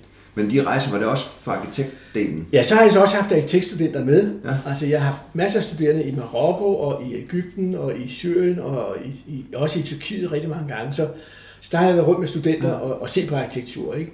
Så man kan sige, at der, der har været grønlandsspor, og så har der været det arabiske spor. Der er det, det arabiske spor Ja. ja. øh, har kørt næsten parallelt Ja. ja. øh, med, plus jeg har været nogle andre steder, så jeg har været i Yemen, jeg har været i Tibet og sådan nogle Ja. andre steder i Sydamerika, men, men det der spor har kørt parallelt Ja. øh, med Grønland. Ja. Men, men altså, mit hjerte banker bare mere for Grønland stadigvæk. Ja, ja. Selvom jeg har været så mange skønne steder, Ja. så at der er ikke noget som Grønland. Altså Nej. ikke i, mit, i min optik er der ikke noget sted på kloden, hvor jeg har, jeg har, ikke, været i, jeg har ikke været i Australien og New Zealand, men jeg har ellers været de der eksotiske steder andre på kloden. Og der er Grønland bare det mest Jamen. fantastiske sted. Og det, det, det er jeg enig i. det bliver man aldrig træt af. Nej, jeg tror det ikke. Altså, jeg, jeg, altså, jeg havde her for nogle år siden en drøm om at komme derop og bo derop fast, øh, men jeg tror sgu alligevel, det er lidt for vanskeligt. Altså, øh, så havde, vi, så havde vi en periode, hvor min dreng var ret optaget af det også, og det ender det måske også nok med, at jeg får et lille hus oppe i, ved Christiansut, Ja. oppe i, i Narsarsuat, Ja. og man kan tilbringe et halvt år, og så Ja. kan man sidde deroppe Jeg har haft lidt det samme. Det er jo sådan et... Det havde jeg meget sagt, men havde kærlighed. Ja. Jeg elsker at være der. Ja. Men, men den permanente løsning indebærer bare, at man, man skal gå på kompromis med nogle andre ting. Ja, Og når man så bor permanent, er det svært at komme rundt. Det er jo det. Fordi man, man, man begrænser sin økonomi og alle andre ting. Så ved at bo væk, har man faktisk bedre mulighed for at rejse i Grønland. ja, det er den rigtige. Og det er sådan lidt, lidt ambivalent. Ja, det, det er rigtigt, og jeg, jeg, det har jeg haft i mange år. Så, Det er øh, ikke så, så, og det er godt at høre dig. Ja, ja, ja, ja, det er præcis den samme. Ikke? Og, og så altså også det der med, at selvfølgelig kan du komme på internettet på Grønland, ikke? Men, ja. men at, ja, begrænsningerne er, er, der er for mange af dem. Ja. Ja. Det er der. Og så, øh, uden man skal sige det, du er jo heller ikke den yngste mand mere. Altså, Øh, nej, jeg er lige rundt af 70, Ja, ja, ikke? Øh, 71. Og er fuldstændig aktiv stadigvæk. Nej, Så- og så gjorde jeg jo det, at altså, altså den nyere del af, min, af mit liv her, inden for de sidste otte år, efter jeg gik fra Susanne, min, min kone, ekskone, øh, så købte jeg en motorcykel. Og, øh, og det er en helt anden historie. Øh, jeg har et skønt blad der, du kan se bagfra. Men, Ja. ja. men øh, øh, så købte jeg en motorcykel, fordi som ung havde jeg motorcykel, indtil jeg var par 30. Nu bliver jeg nødt til at vide, hvad det var for en. Det var en Honda også. Og det var en Honda. Ja. Okay, du har... Ja. jeg, jeg er Honda-fan. Ja. Det har jeg været altid. Ja. Og der kørte jeg øh, motorcykel fra jeg var 18 til jeg var 30-32 år. Ja. Og da jeg skulle have mit motorcykelkort, så... Ej, den første, jeg- det var, ikke en, det var ikke en Honda, det var en... Åh, sådan øst, en tjekkisk. Øh, jeg kan ikke huske, hvad hedder. Det er meget pudsigt. Jeg har gjort nøjagtigt det samme. Ja. Jeg er bare en Nimbus. Ja. fra 18 til Ja, ja, ja, ja. slutningen af 20'erne. Ja, det er det. Nå, men, men da jeg skulle have kørekortet, så ringede jeg til så, havde- så, så snakkede jeg med kammerater. Du skal ringe til ham inde på Frederiksberg på forhåbningsholmens allé, for så får du det med det samme. Så ringede jeg derind, så sagde jeg, jeg skal have kørekort til motorcykel. Har du til bil, sagde han. Ja, det har jeg. Nå, men øh, har du en motorcykel? Ja, det havde jeg. Jamen, så kan du komme i morgen, sagde han så. så kom jeg det. Han vidste jo godt, at jeg havde kørt på en uden kørekort, ikke? så du var trænet. Så jeg var trænet, ikke? så kørte jeg op og ned af forhåbningsholm og lige og krydsede Gamle Kongevej to gange og tilbage igen. Ja, det er i orden. Så fik jeg mig kørekort, ikke? Nå, så, så, så får jeg børn, og så får jeg mit hus, og så får jeg Mercedes, og alt det der, som man får. Mange får, og så, øh, så motorcykel, den, den, den røg ud. Og da jeg så bliver skilt, så køber jeg en motorcykel igen. Og så øh, får jeg chancen for at komme med Hjalte Tind til Cuba. Ja. Øh, der havde jeg en motorcykel. Øh, Jeg hjalp Hjalte med et stort projekt, hvor han skulle jorden rundt med bil. Ja. Ja. Med at finde nogle penge og noget logistik og sådan noget. Vi var på stykker fra klubben, der hjalp ham. Men øh, jeg kommer til Cuba og øh, sammen med Hjalte og, og kører meget motorcykel. Ikke hele tiden, for jeg havde ikke min egen med. De andre havde deres egen motorcykel med, men så var der en, der faldt. Der var en, der var blevet bange, og så overtog jeg deres motorcykler. Og, øh, og der mødte jeg en, øh, en række forskellige mennesker, som jeg stadigvæk er meget, meget, meget gode venner med. Øh, vi har sådan en lille lukket gruppe på, på Facebook, hvor vi, hvor vi skriver lidt, hvem er med til, til Sydsjælland næste søndag, fordi der kører vi afsted, og hvem er med på en tur op i Sverige, i, i Shelter og sådan noget. Ja. Så vi laver sådan en tur, små eller halvlange ture, og, øh, og jeg så også kørt i Sydamerika med dem. Øh, og der fik jeg rigtig fat på at køre motorcykel, og så kørte jeg for to år siden til, til Mongoliet. Ja. Og, øh, og det var fantastisk. Altså, øh, det var virkelig, virkelig, virkelig flot. Altså, der er langt. Jeg kørte til Moskva, og så tog jeg tog til Irkutsk, ud til Bajkalsøen, og så kørte jeg rundt i Mongoliet, ned til Mongoliet, rundt i Mongoliet. Så kørte jeg hjem igennem Kazakhstan, øh, og der, der fik jeg altså virkelig long ride Ja, ja. feber der. Altså, Der fandt du ud af glæden med det. Ja, fandt jeg ud af det. Nu er det altså, det er long ride her, ikke? Ja. Ja. Altså, øh, og, og så var jeg her, i år har jeg jo været fem måneder afsted, øh, altså i hele central, altså Tyrkiet og Iran og Centralasien, og jeg kunne ikke komme ind i Kina med min motorcykel, fordi øh, øh, det er meget besværligt. Altså jeg havde visa til at komme ind i Kina, men til motorcyklen, der skal du have en politimand, og du skal have en guide med. Ja. Og dem skulle jeg så betale i tre uger, og jeg skulle betale en bil til dem, og jeg betalte hoteller, og det vil koste altså et sted mellem 50 og 75.000, ikke? Og, til, og så køre efter en, en bil, Ja. øh, 3.000 km, eller 5.000, som det øvrigt er, i, i Kina, det er, jeg overgår det ikke. Så det blev så busser og tog og Ja. ja. taxaer og sådan noget. Ikke? Og det var Silkevejen. Det var Silkevejen, ja. Hele Silkevejen rundt der i Tyrkiet, og sidder og skriver på det nu, og Ja. ja. godt i gang. Hvordan, og, øh, og så Iran og så videre. Så videre. Virkelig en fantastisk tur. igen, øh, øh, var det også lidt med arkitektbrillerne på? Ja, de det gamle man- stationer? Det må man sige, Ja. ja. ikke? Fordi det som, altså det som jo ligesom øh, skal generere sådan et projekt, det er, jo, det er jo flere ting. For det første ideen, og den fik jeg i Mongoliet. Jeg kommer kørende øh, i Mongoliet. Og i Mongoliet, det var Carsten Nibu Nej, rejsen. Det Nej. var inden Carsten det Nibu. var, det var, ren, det var inden Carsten Nibor. Okay. Okay. Øh, Carsten Nibor er en anden rejse. Men Mongoliet, det var bare altså, eventyr, og jeg ville til Mongoliet, fordi Hjalte Tind havde haft nogle ture i Mongoliet, og han sagde, John, du vil elske Mongoliet, det minder om Grønland. Så sagde jeg, har du været på Grønland? Nej, det havde han ikke, men han tror, det minder om det. Så jeg, der er jo ikke is. men i hvert fald, øh, jeg bliver fanget af den der tanke om at komme til Mongoliet, og jeg blev dybt fascineret. Dybt fascineret. Øh, fordi for det første er det jo meget, meget smukt land med de der grønne stepper, og så er der ørken nede sydpå, der er Gobi-ørkenen. Ikke? Så, så du har også noget, noget hård natur, og så har du nogle frodige stepper. Og det der uendelige sigt. Uendelig, Ja. uendelig klare luft, ikke? Ja. Inde i Centralasien, det er fandme ligesom på Grønland, du kan se til verdens ende. Og, og så den måde at køre på, hvor man kører på sådan nogle, nogle pister, altså nogle, nogle spor, ude i de her steppelandskaber. Øh, og, og, øh, og så pludselig så ser man sådan nogle små hvide telte, sådan nogle gear telte, som de der hestenomader bor i og stanser og kan blive inviteret ind. Og hele det liv og den måde at leve på er som i Grønland, ja. som de gamle grønlænder, altså som også var nomader. Ja. Ja. Og, og øh, hele den måde, de fungerer på, er den samme. Og gæstfriheden er den samme, og interessen er den samme.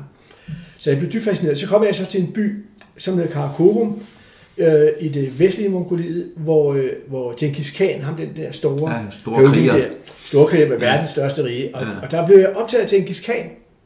Og så så jeg jo Silkevejen, fordi der er en lille afløber af Silkevejen, som går øh, ret nordligt ind i Mongoliet, og op til den by, som, som Genghis Khan han laver, ja. øh, altså Karakorum. Og derfra går den syd ind i Kazakhstan, og tænker jeg, ej, tænk at følge altså, de her ruter her. Ja. Det, det må være Hvad, virkelig. hvad årstal er det, du kører det? Er i 2012. Det er 12, du gør I det? 12, der kunne jeg lave den tur. Okay, så Nibor var faktisk året. Øh, Libor var, var færdig. Ja. Den var, den, Ja. var, blevet, den, den var tryg, mens jeg Ja, det var trygt, man Ja, tror, ja. Og, og der laver jeg så, altså der, der får jeg tanken til Silkevejen. Ja. Og så kommer jeg hjem, og så begynder jeg at læse lidt på Silkevejen, og så opdager jeg, at øh, jeg kan lave en rigtig god historie med øh, de hoteller, som vi kalder karavanserier, øh, som ligger på Silkevejen. Fordi jeg vidste godt, der lå nogen, men jeg var ikke klar over, hvordan det var. Og så sætter jeg mig ind i historien, og jeg kan se, at der er en lang række øh, karavanehoteller, både gamle og restaurerede og ruiner, hele vejen ind i Kina, fra Istanbul hele vejen derind. Og så siger jeg, det kan jeg bygge en historie på. Dels de gamle historiske arkitekturmonumenter, det har jeg styr på, og så kan jeg så fortælle om, hvordan er det at køre motorcykel i dag. Ja. Øh, på de store veje, på de små veje, med lastbiler, lastbiler, lastbiler, sove sammen med lastbilchaufførerne, spise sammen med dem, øh, og, og indimellem køre ud på stemmerne for at lede efter i karavanserej. Ja. Øh, og det får jeg så penge til, og, og jeg startede så i april måned her i år, og kom hjem her i september, og, og skal nu skrive bog om, hvad jeg har oplevet, Ja. hvad der er. Tonse meget. Ja, ja. Ikke så, så. Både eventyr, historie og Masser, alting, masser af historier, masser Ja. af eventyr selvfølgelig, ikke? Og, og, og masser af ting, som man ikke rigtig tænker over. Altså for eksempel i Iran, som er jo et land, der er skilt ud på mange niveauer, så er det land, jeg har rejst i, øh, i Centralasien, øh, hvor folk er absolut mest gæstfri og venlige. Det har jeg hørt fra alle. Helt Ja. ufatteligt altså. Hvor jeg allerede, allerede den anden dag, jeg er inde i Iran, der er jeg inde på et lille, et lille museum, og går rundt og kigger, og så, er der, så kan jeg se, der står sådan en ung ægtepar ved siden af mig. Og så øh, smiler konen til mig, og de er sådan velklædte.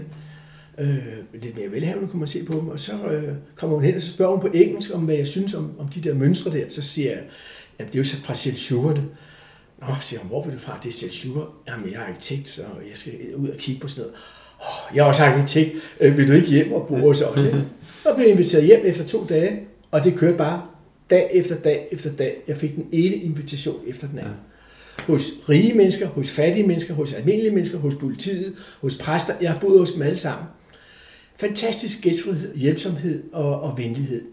Og så er der myndighederne, som er nogle djævle. Ja. Ja. Altså øh, simpelthen, altså når du skal over grænserne, øh, og hvis du kommer i kombination med, med, med, noget, med myndigheder, så er det et helvede, og det havde jeg også i Iran. Altså mit, mit visa udløb, ikke? og jeg kunne ikke få det fornyet rettidigt, og jeg var ved at blive sat i spjældet, og alle de der ting, som gør, når pludselig det der formelle byråkrati kører. Ja. Øh, kører et helvede. Ja. Hvad med kommunikation? Snakker I godt engelsk?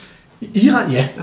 I Iran, og det, det er virkelig mærkeligt. Ja, altså, vi, vi hører jo kun alt det andet, ikke? ja, de er uddannet jo. Det er, Alle jeg hører om, de Ja, ja. siger bare, at de snakker De det snakker sgu og engelsk, altså de er så de diskuterer politik og Ja, verden, ja. og, Ja, det gør de. og de, de vil går bare have, at man siger, at, at Iran Iran er et godt sted. Ja, det er fuldstændig rigtigt. Ikke? Så det er fantastisk. Ja.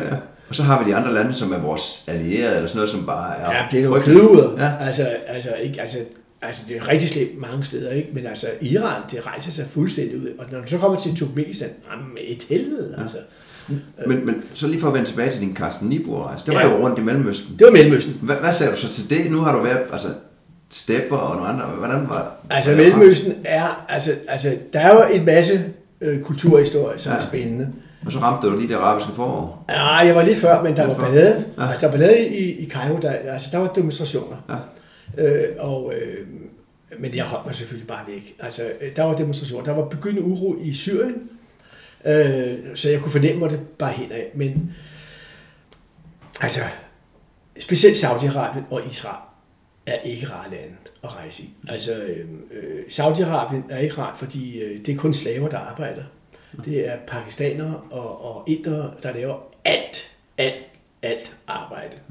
Og sheikherne sidder øh, på caféerne og ryger vandpibe, og øh, konerne går rundt i sorte sække, hvis de overhovedet går alene, hvad de ikke må, men det gør nogle af dem alligevel. Altså, Øhm, en kedelig og ubehagelig stemning. Ja.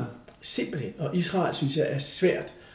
Jeg ved ikke, om du har været i Israel, Nej. men, men øhm, det er svært at komme der ind, og jeg synes hele det der tryk, der ligger udefra, og hele den der sådan... Man kan fornemme heksekæden ligger... Man fornemmer heksekæden, at den ligger der Ja. og blomstrer og kører, og så muren øh, omkring øh, Jerusalem og sådan noget. Det er altså noget barsk noget. Altså, Ja. det er, altså jeg, er ikke, jeg vil ikke sige, at jeg er for Israel, og jeg er heller ikke imod på den måde, men det er bare et knudepunkt, som er fyldt med konflikter, og jeg ved ikke, hvordan man skal løse det. Altså, øh, vi har nogle medlemmer af klubben, som kommer ind og fortæller om det her Ja, på torsdag, eller på tirsdag. Ja. Øh, men, men altså, jeg kan sgu ikke se nogen løsning på det. Jo, måske hvis man lavede øh, Jerusalem som øh, en international zone, hvor man sagde, at det er FN, der styrer den zone, og Ja. alle, alle kan få lov til at komme derind og sådan noget. Ikke? Men, Øh. men igen, det er bare den mindste radikale, der lige laver et eller andet, så er Ja, det ballade igen. Så er det. Ja. Ikke? Ikke? Og så er det den ene part, så, altså så snart der er lidt ro, så begynder han masse med, så skyder de lige en Ja. tilfældig lille bombe ind, ind Ja. igen i Israel, og så blomstrer det hele op igen. Ikke? Og så hvis det er ro den anden side, så lader de en bosættelse, der laver Så laver de et hus, ikke? Ja, Og, og, så er der kørt, ikke? Og, Og så er der den store flertal, som bare Ja. ønsker fred Ja, og ro. altså sådan er det jo alle steder. Ja. Alle steder ikke?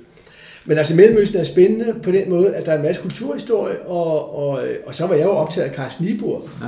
som rejste for 250 år siden. Ikke? Og det er jo en dramatisk og fantastisk rejse, hvor han øh, Øh, rejser i syv år, og han bliver væk. Altså, det starter med, at de er øh, seks mand. Øh, der er to danskere, to tyskere og to svenskere, og, og, øh, og så allerede, da de kommer til Yemen, øh, der er de syge, og, og så øh, får de malaria, og så dør svenskeren forskud, som var en meget berømt videnskabsmand. Han dør først, og Carsten Niebuhr, han bliver ulykkelig, fordi forskud var ligesom ham, der rent videnskabeligt holdt det hele kørende. Og Niebuhr prøver så at, at gøre nogle af de ting, som forskud øh, øh, skulle have gjort, og det får han så også succes med. Men de dør som, som fluer, og i Indien er de kun to tilbage. Og så efter tre måneder i Indien, så dør øh, øh, Kramer, han var læge, han dør i Indien, og så er Niebuhr alene. Og så forsvinder han ud af historien i tre år. Man aner ikke, hvor han er henne, øh, hvad der er sket med ham, og så dukker han op i København, ikke? lyslevende. Øh, hele den historie er så fascinerende, og hans beretninger er helt, helt utrolige.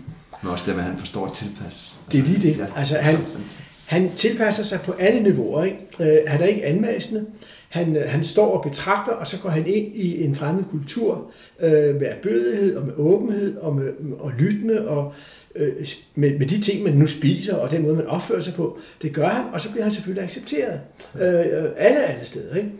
Og, og det er meget sjældent, han, han stort set aldrig skriver om, om problemer. Han skriver om nogle oplevelser indimellem, som måske er lidt bizarre, hvor han øh, på vej, øh, da de skal fra, fra, fra øh, Cairo og så ned til, til Yemen, øh, der kommer de ned til Sinai, og der kommer de ned til Sharm el-Sheikh, øh, som er sådan et badested i dag, og da de kommer derned, så skriver Nibor, at øh, der var ingen grund til at gå i land nede på Sharm el-Sheikh, fordi øh, der var ikke noget at se. Altså, det var bare en sandstrand, ikke? Og, og sådan nogle bjerge, så der var ikke noget at se. Og øh, så, så jeg bliver ombord, og så laver jeg mine notater færdige. Og så sidder han og skriver, og så pludselig kan han høre nede fra sin kahyt, og der kan han så høre kvindestemmer. Fordi så siger han, at der var bare sådan en bred, en bred væg imellem der, hvor jeg var i vores lokal, og så kvindernes baderum. Og de griner og, og er mundre og så videre. Og så opdager han pludselig, at der er en sprække, og så går han så hen og kigger, og så skriver han, at det var første gang, at, han, at jeg så kvinder ovenikøbet afklædte kvinder. Det er det eneste gang, der er sådan et eller andet med nogle følelser. Ja, Ja, ja, Ellers er der ja, ikke ja, noget nej. overhovedet. Bare ikke. fact. Det er bare facts Ja. hele tiden. Ikke? Og der er nogle få af den slags ting, men det er, han var også ude at danse på et tidspunkt, men der er ikke ret mange af de der ting, hvor han ligesom kommer af med nogle følelser eller nogle tanker omkring sig Der selv. ligger meget mystik omkring det. Ja. Meget mystik, ikke? men han har jo selvfølgelig prøvet alt i virkeligheden. Ja. Ikke? Altså, øh, øh, jeg mener ikke seksuelt, men jeg mener, han har været ude i mange, mange situationer, som han har taklet meget, meget fint. Ikke? Så øh, ja, en spændende beretning, og, og der brugte jeg, den har jeg brugt to år på både at rejse, og jeg, jeg har jo rejst rundt alle steder, hvor Ja. Libor har været, men, men ikke, jeg har ikke kunnet følge ruten øh, øh, fuldstændig slavisk, fordi der var ballade, så jeg måtte krydse lidt sådan der, men jeg har været alle steder. Ja. Fantastisk.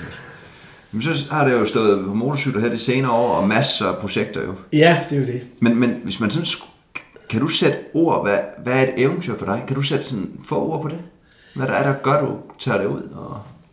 Øh, altså, det, det hænger jo lidt sammen med den der underlige ting, der ligger inde i kroppen, som, som er nysgerrig. Ja. Altså, og det kan være på mange niveauer. Altså, altså for eksempel nu netop, som vi lige har talt om Nibor, ikke?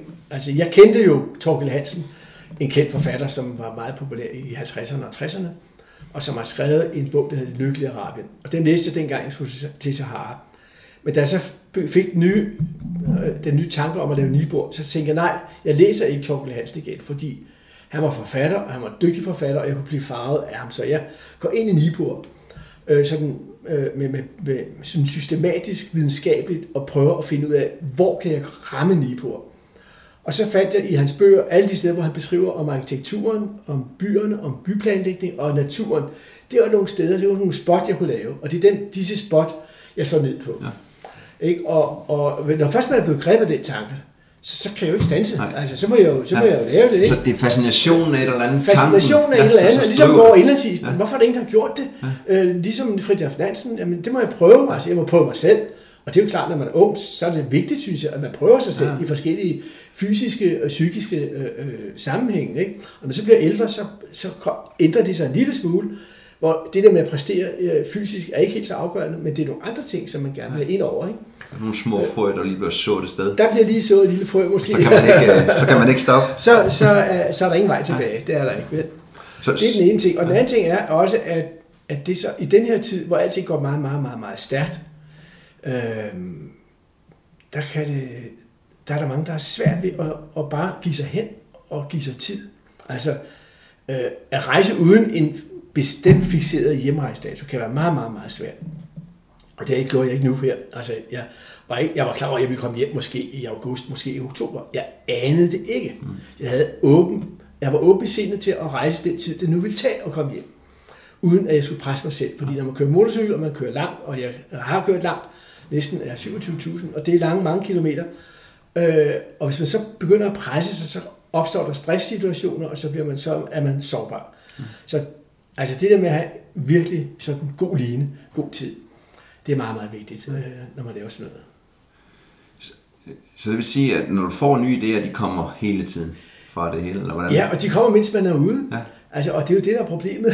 Ligesom du ser Silkevejen. ja, ja. ja. Ikke? Og, og nu har jeg jo allerede nogle nye tanker, men, men altså, øh, øh, altså, når man er ude i det, og, og øh, ligesom du kajak, og du har kørt hundeslæde med Sirius, og, og der har man de der lange, lange perioder, hvor man, hvor man ikke snakker sammen med sin kammerat, hvis man er sammen med en kammerat, eller når man er alene, hvor, man, hvor, hvor tankerne kan få lov til at, at løbe frit, og hvor man får sådan nogle idéer, ja. hvor der bliver så sådan nogle frø til, hvad kan jeg gøre, og, og, øh, og, og hvis man så bare nogle stykker, så er der sgu nok et af frøene, ja. der skal komme op af jorden der. Det er samme.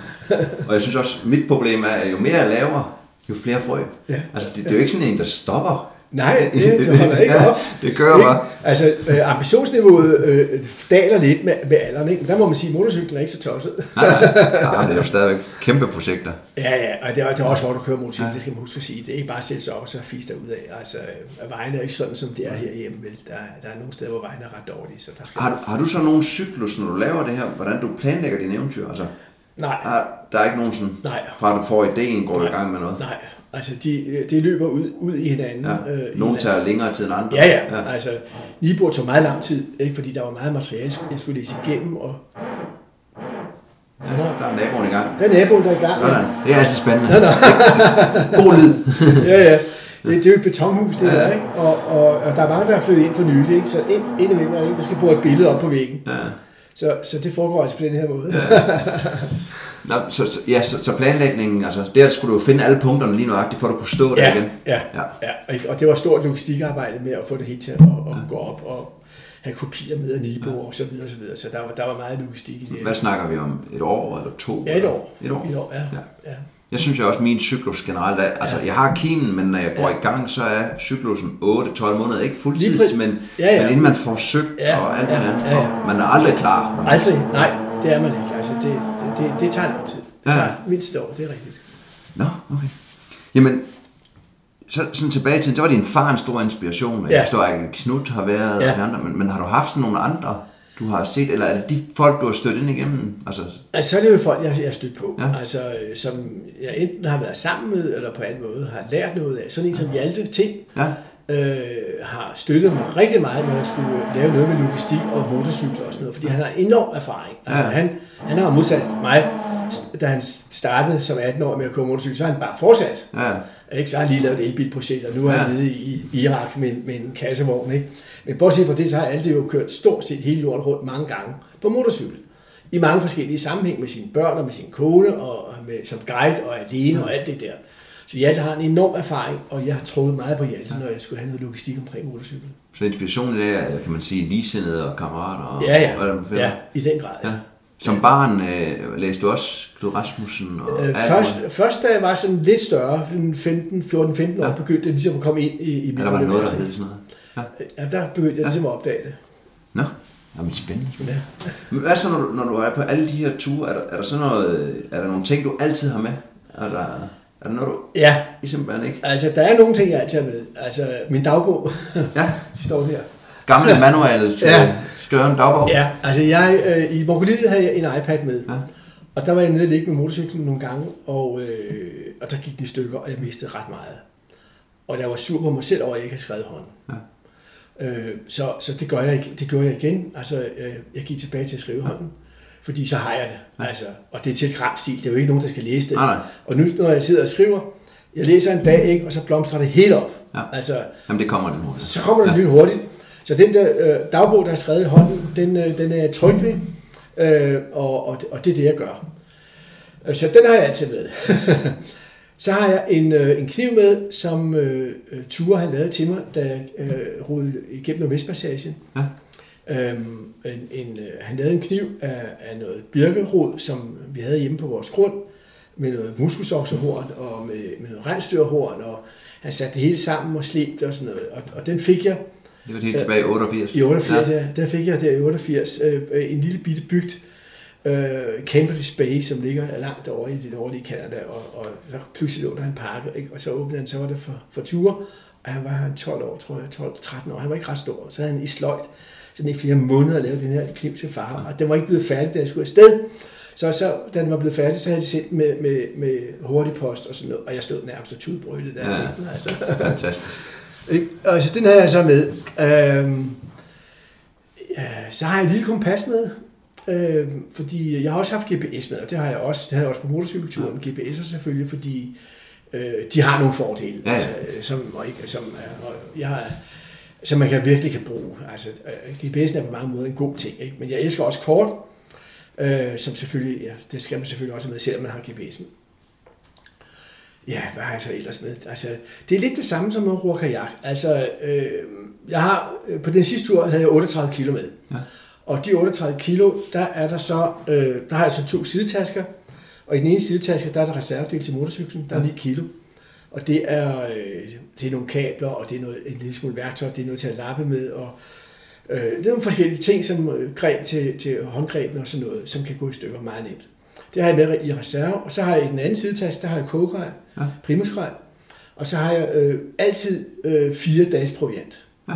Fordi når du kører på motorcyklen, så øh, hvis der sker et eller andet, og du er langt væk i Kazakhstan, eller i Uzbekistan, eller i Iran, så kan du, der er nogle steder, hvor der ikke er nogen mennesker i flere dage, og så skal du altså lige have med, så du kan klare øh, i hvert fald tre eller fire dage. Ja, og så igen, du hører ekstra chancer. Ja.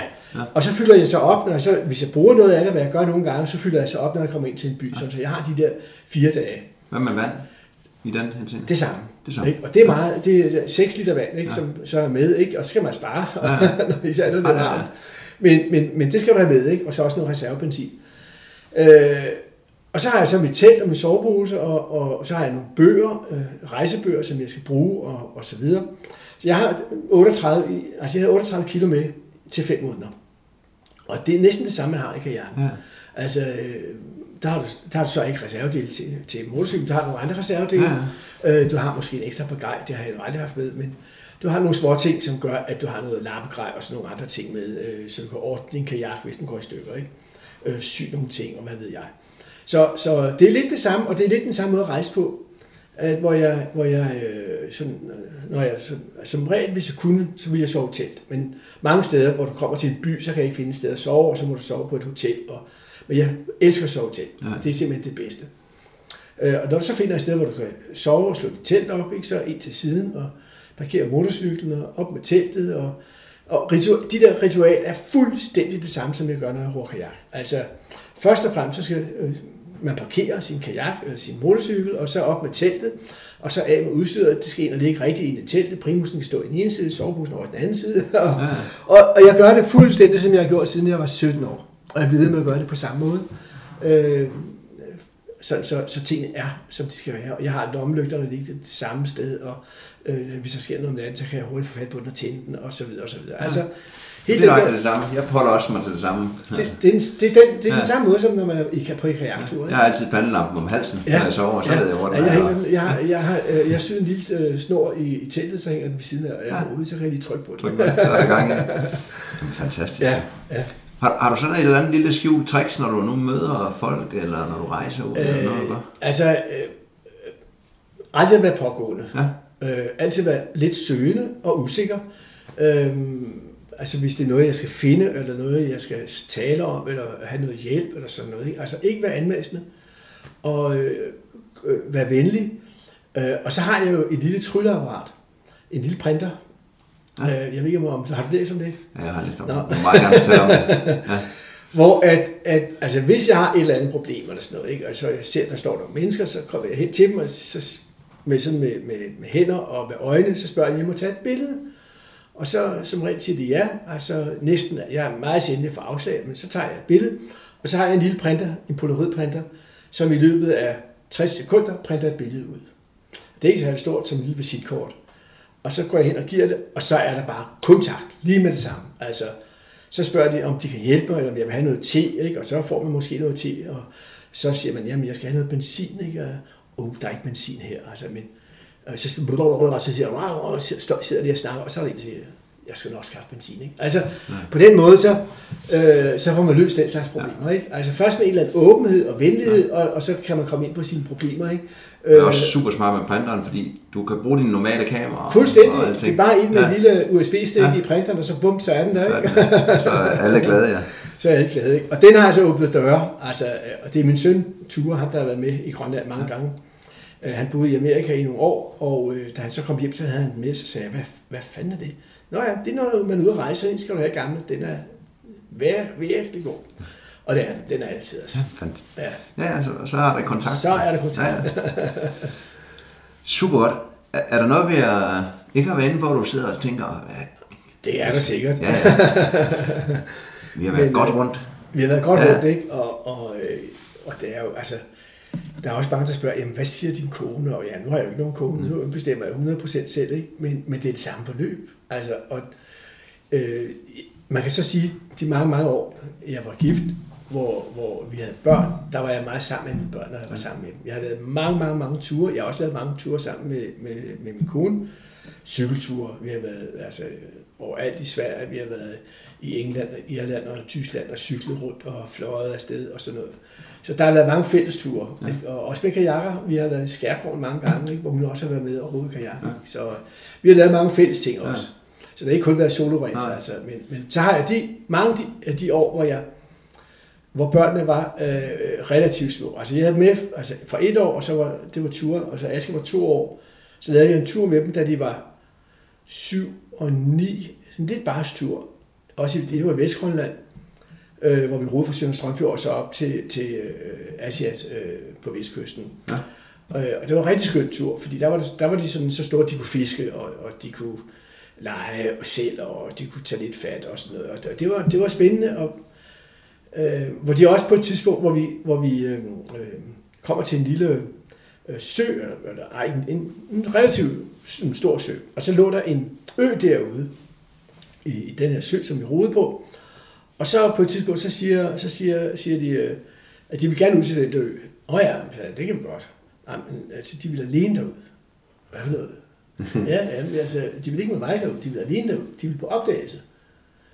Og skulle jeg lige spise det der. Altså, vi var langt væk i Grønland, altså ude i Ødemarken.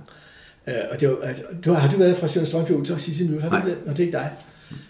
Der er en anden cirkusmand, der har lavet nogle slædeture der. Okay. Uh, hvem på er det? Nå, det er lige meget. I hvert fald, vi lå derude, og, og, øh, og jeg tænkte, nej, hvad pokker, altså, altså alene ud og sådan noget. Ja, far, vi kan godt klare det, altså vi, vi vil gerne derover på den der ø der. Nå, okay. Og men så sagde jeg, okay, så må vi se, om I kan klare det her. Altså det første, vi gør, det er, at I skal trække kajakken i vandet, og I skal øh, ro 5 meter ud, og så roer I tilbage igen, og så trækker I kajakken op, og så binder I den. Og hvis I kan, så er det i orden. Mm. Ikke? Og de begyndte at snakke, og så ud med den her øh, store kajak, ikke? altså 7 og 9, ikke? Ja. Jeg trak de den ud, og der var så ikke øh, udstyr i den. Og sådan, ikke? Så trak de den ud, og så roede de et lille stykke ud, og så ind igen, og så op på land, ikke? op på land, og så med tåret, øh, de kunne fat på en sten, og de bandt den ordentligt fast, og lagde sten omkring, som jeg plejer at gøre også. Ja. Ikke? Ja, det er jo, så hvis I gør sådan over på den anden side, så bare sådan. Og så afsted, og mit hjerte bankede. Ja. Altså, og så over, ikke? og det var ikke fordi, der var måske 200 meter eller sådan Ja. ikke? Og det var ikke fordi, det var vildt langt. Nej, ikke? Men det var den eneste kajak. Det var den eneste kajak, der var, ikke? Og, og, og vi øh, kom og svømme, ikke? hvis der sker noget. Ikke? Nå, men, og jeg ser så med kiggerne, ikke? Altså, og, og, følger med. ikke? Lige så snart de kom lidt ud, så tager jeg kiggeren op, ikke? Og, Ja. hvad sker der nu? Og så roer de derover, og så kan jeg se, altså de snakker ikke på vejen derover. Og da de så kommer over og går i land, så går den lille, han går i land først, og trækker et lille stykke op, og så går den store i land. Og det var jo rigtig fornuftigt, ikke? Fordi så var der lidt vægt bagpå, og så kunne de øh, få den et- et længere stykke op på, øh, på, på stranden. Der var, sådan- det var ikke klipper, det var sådan noget strand og små sten og sådan noget. Så øh, det næste, så skal de have den op, og så trækker de og trækker og trækker, og de trækker den rigtig langt op. De trækker den virkelig et godt stykke op, ikke? Og så går der noget tid med at finde nogle sten, og så finder de sten og binder fast, og jeg sidder og kigger der. Og så går de så i land, og så er der en lille bakke, og så går de op og ind, og så forsvinder de om på den anden side. Ikke? Der. Jeg sidder der og kloger, ikke? Og der gik en hel time, og jeg tænkte, hvad satan, altså? Hvad har de gang i? Så kommer de tilbage, og så, så bærer de hver på et rent stykke vir, ikke? Nej, det var det. Og så, øh, så skal de til på kajakken, ikke? Og, få, og der gik jeg rum til, inden de havde fundet ud af at binde det ordentligt fast og sådan noget. Og så ud til, og så var der ingen grænser for deres glæde, da de kom, ikke? Nej. Ej, det har virkelig været spændende, far. Ikke? Og det var tro, og der var rensdyr, og, vi, og gevirerne, og hele den der verden, de havde været ude Ja. ikke? Det var, var pludselig, altså, En helt ekstra tur i turen. Ja, det er jo det, det var, ikke? Ja. Ja. Og, og det er jo sådan, måske eventyr starter, ikke? Altså, så øh, i hvert fald den tur, han, han, han gør også sådan noget, ikke? Ja. Asse gør det så på en anden måde, og de har været med mig også her indtil for nogle få år siden. Ja. Jeg turde med mig på Borneo her i sidste år, ikke? der var Ja. på Borneo. Og, så, øh, og det var noget arbejde. Øh, vi var nede i junglen og målte et hus op. Og der havde jeg fire studenter med i, i, øh, i november-december sidste år. Og øh, så lige inden jeg rejser, så siger jeg Ture, du ved da, jeg skal øve til, øh, jeg skal til Singapore og, og lave nogle ting. Så jeg kan jo lige smutte over, ikke? Og så sagde jeg, super, super. Så, så smuttede han over til os, ikke? og var med i en uge og fotograferet øh, og lavede nogle pragtfulde billeder fra, fra, fra Langhus og sådan noget, så det var rigtig fint. Ja, Så, så vi har stadigvæk ting kørende. ja, ja. Fantastisk. ja. Ja, ja. Men det er også det, der er vigtigt at få ud, at, at når man ser sådan nogen som os, så laver vi store ture, men der er jo så mange små ture Det er jo det, imellem, ikke? som Ikke? man ikke kommer frem med. Netop, ikke? og de, mange af dem er jo fantastiske. Ja, ja. Ikke? Altså, og det skal man huske at fortælle også. Ikke? Og det er også- det er ikke, du burde ikke rejse ud på den anden side af kloden Nej. for at opleve noget. Det ligger altså lige på den anden side af, af, gaden. Ja. Altså bare tage fat. Og også det her med, altså det har jeg fundet ud af som far, jeg, jeg er bedre far, når jeg er på tur. Altså, Ja. jeg, jeg kan meget, altså fordi jeg er i mit eget element. Og Ja, jeg men kan så har jeg også været. Ja. Altså fuldstændig. Ikke? Altså, øh, der kender jeg alting. Og, ikke? og så øh, med drengene der, da de var 7 og 9, så var det dem, der lavede bål. Ikke? Ja. Altså, bare det at gå rundt og samle kviste og Ja. lidt drivtømmer, og så øh, lave bålplads med det rigtige sten Ja. og sådan noget. Ikke? Har er meget mere tålmodighed derude. meget, meget mere. Så det er jo helt fantastisk. Ja, ja. Er der, hvis jeg skal tage en snak med en anden en, øh, har du så nogle forslag til? Øh, har du talt- talt med Hjalte? Nej, jeg har en lille aftale i fremtiden, så Ja. det var et godt bud. Ja, Ja. fordi, fordi Hjalte øh, har lavet nogle store skift i sit liv. Altså, han har jo en opvækst på Christiania som ung mand, ikke? Ja. som er spændende, og hvordan de så flytter fra Christiania, øh, hvor han så møder Nina, og, og så deres tid sammen, ikke? og så hans tid alene, og så den sidste tid her, hvor han er i gang med det der bilprojekt, Ja. ja. altså både elbilen og, øh, og den nye tur, Det er ikke? en ny tur, Anders. ja, som også er en bil, ikke? Jo. Så, så Hjalte synes jeg vil være, være rigtig god at, at, at have med. Ikke? Ja. Øhm, og han, han kan fortælle nogle ting også, som jeg synes er gode. Hvis folk vil opleve dig, er du så rundt i landet med nogle foredrag nu? Jeg, har, jeg, har lige, jeg havde to foredrag sidste ja, uge, og, jeg de har, kommer løbende rundt i landet? de kommer løbende. Øh, selvfølgelig rigtig mange, når der kommer en bog. Ja. Altså, bøgerne er, de giver jo ikke store penge, men de er gode til foredragene. Ja. Øh, så kommer de på bibliotekerne, og, og, øh, og så kommer der en stribe foredrag. Ja. Og jeg har øh, to foredrag tilbage, de begge to om Carsten Libur. Øh, så så øh, det kører. Ja. Ikke? Og så kan folk, jeg skal nok lave en liste nedenunder med alle dine bøger, så, så kan Ja, ja, ja. ja. folk lige kigge nedenunder, Ja, ja. så de kan se alle bøgerne. Og øh, Jeg skal nok også lave nogle link til din hjemmeside. og Ja, sådan, så den, kan den folk- har jeg ikke fået opdateret. Det skal jeg, jeg skal Ja. have ryddet op i den hjemmeside. Men så kan folk finde dig i hvert fald. Ja, ja, selvfølgelig. ja.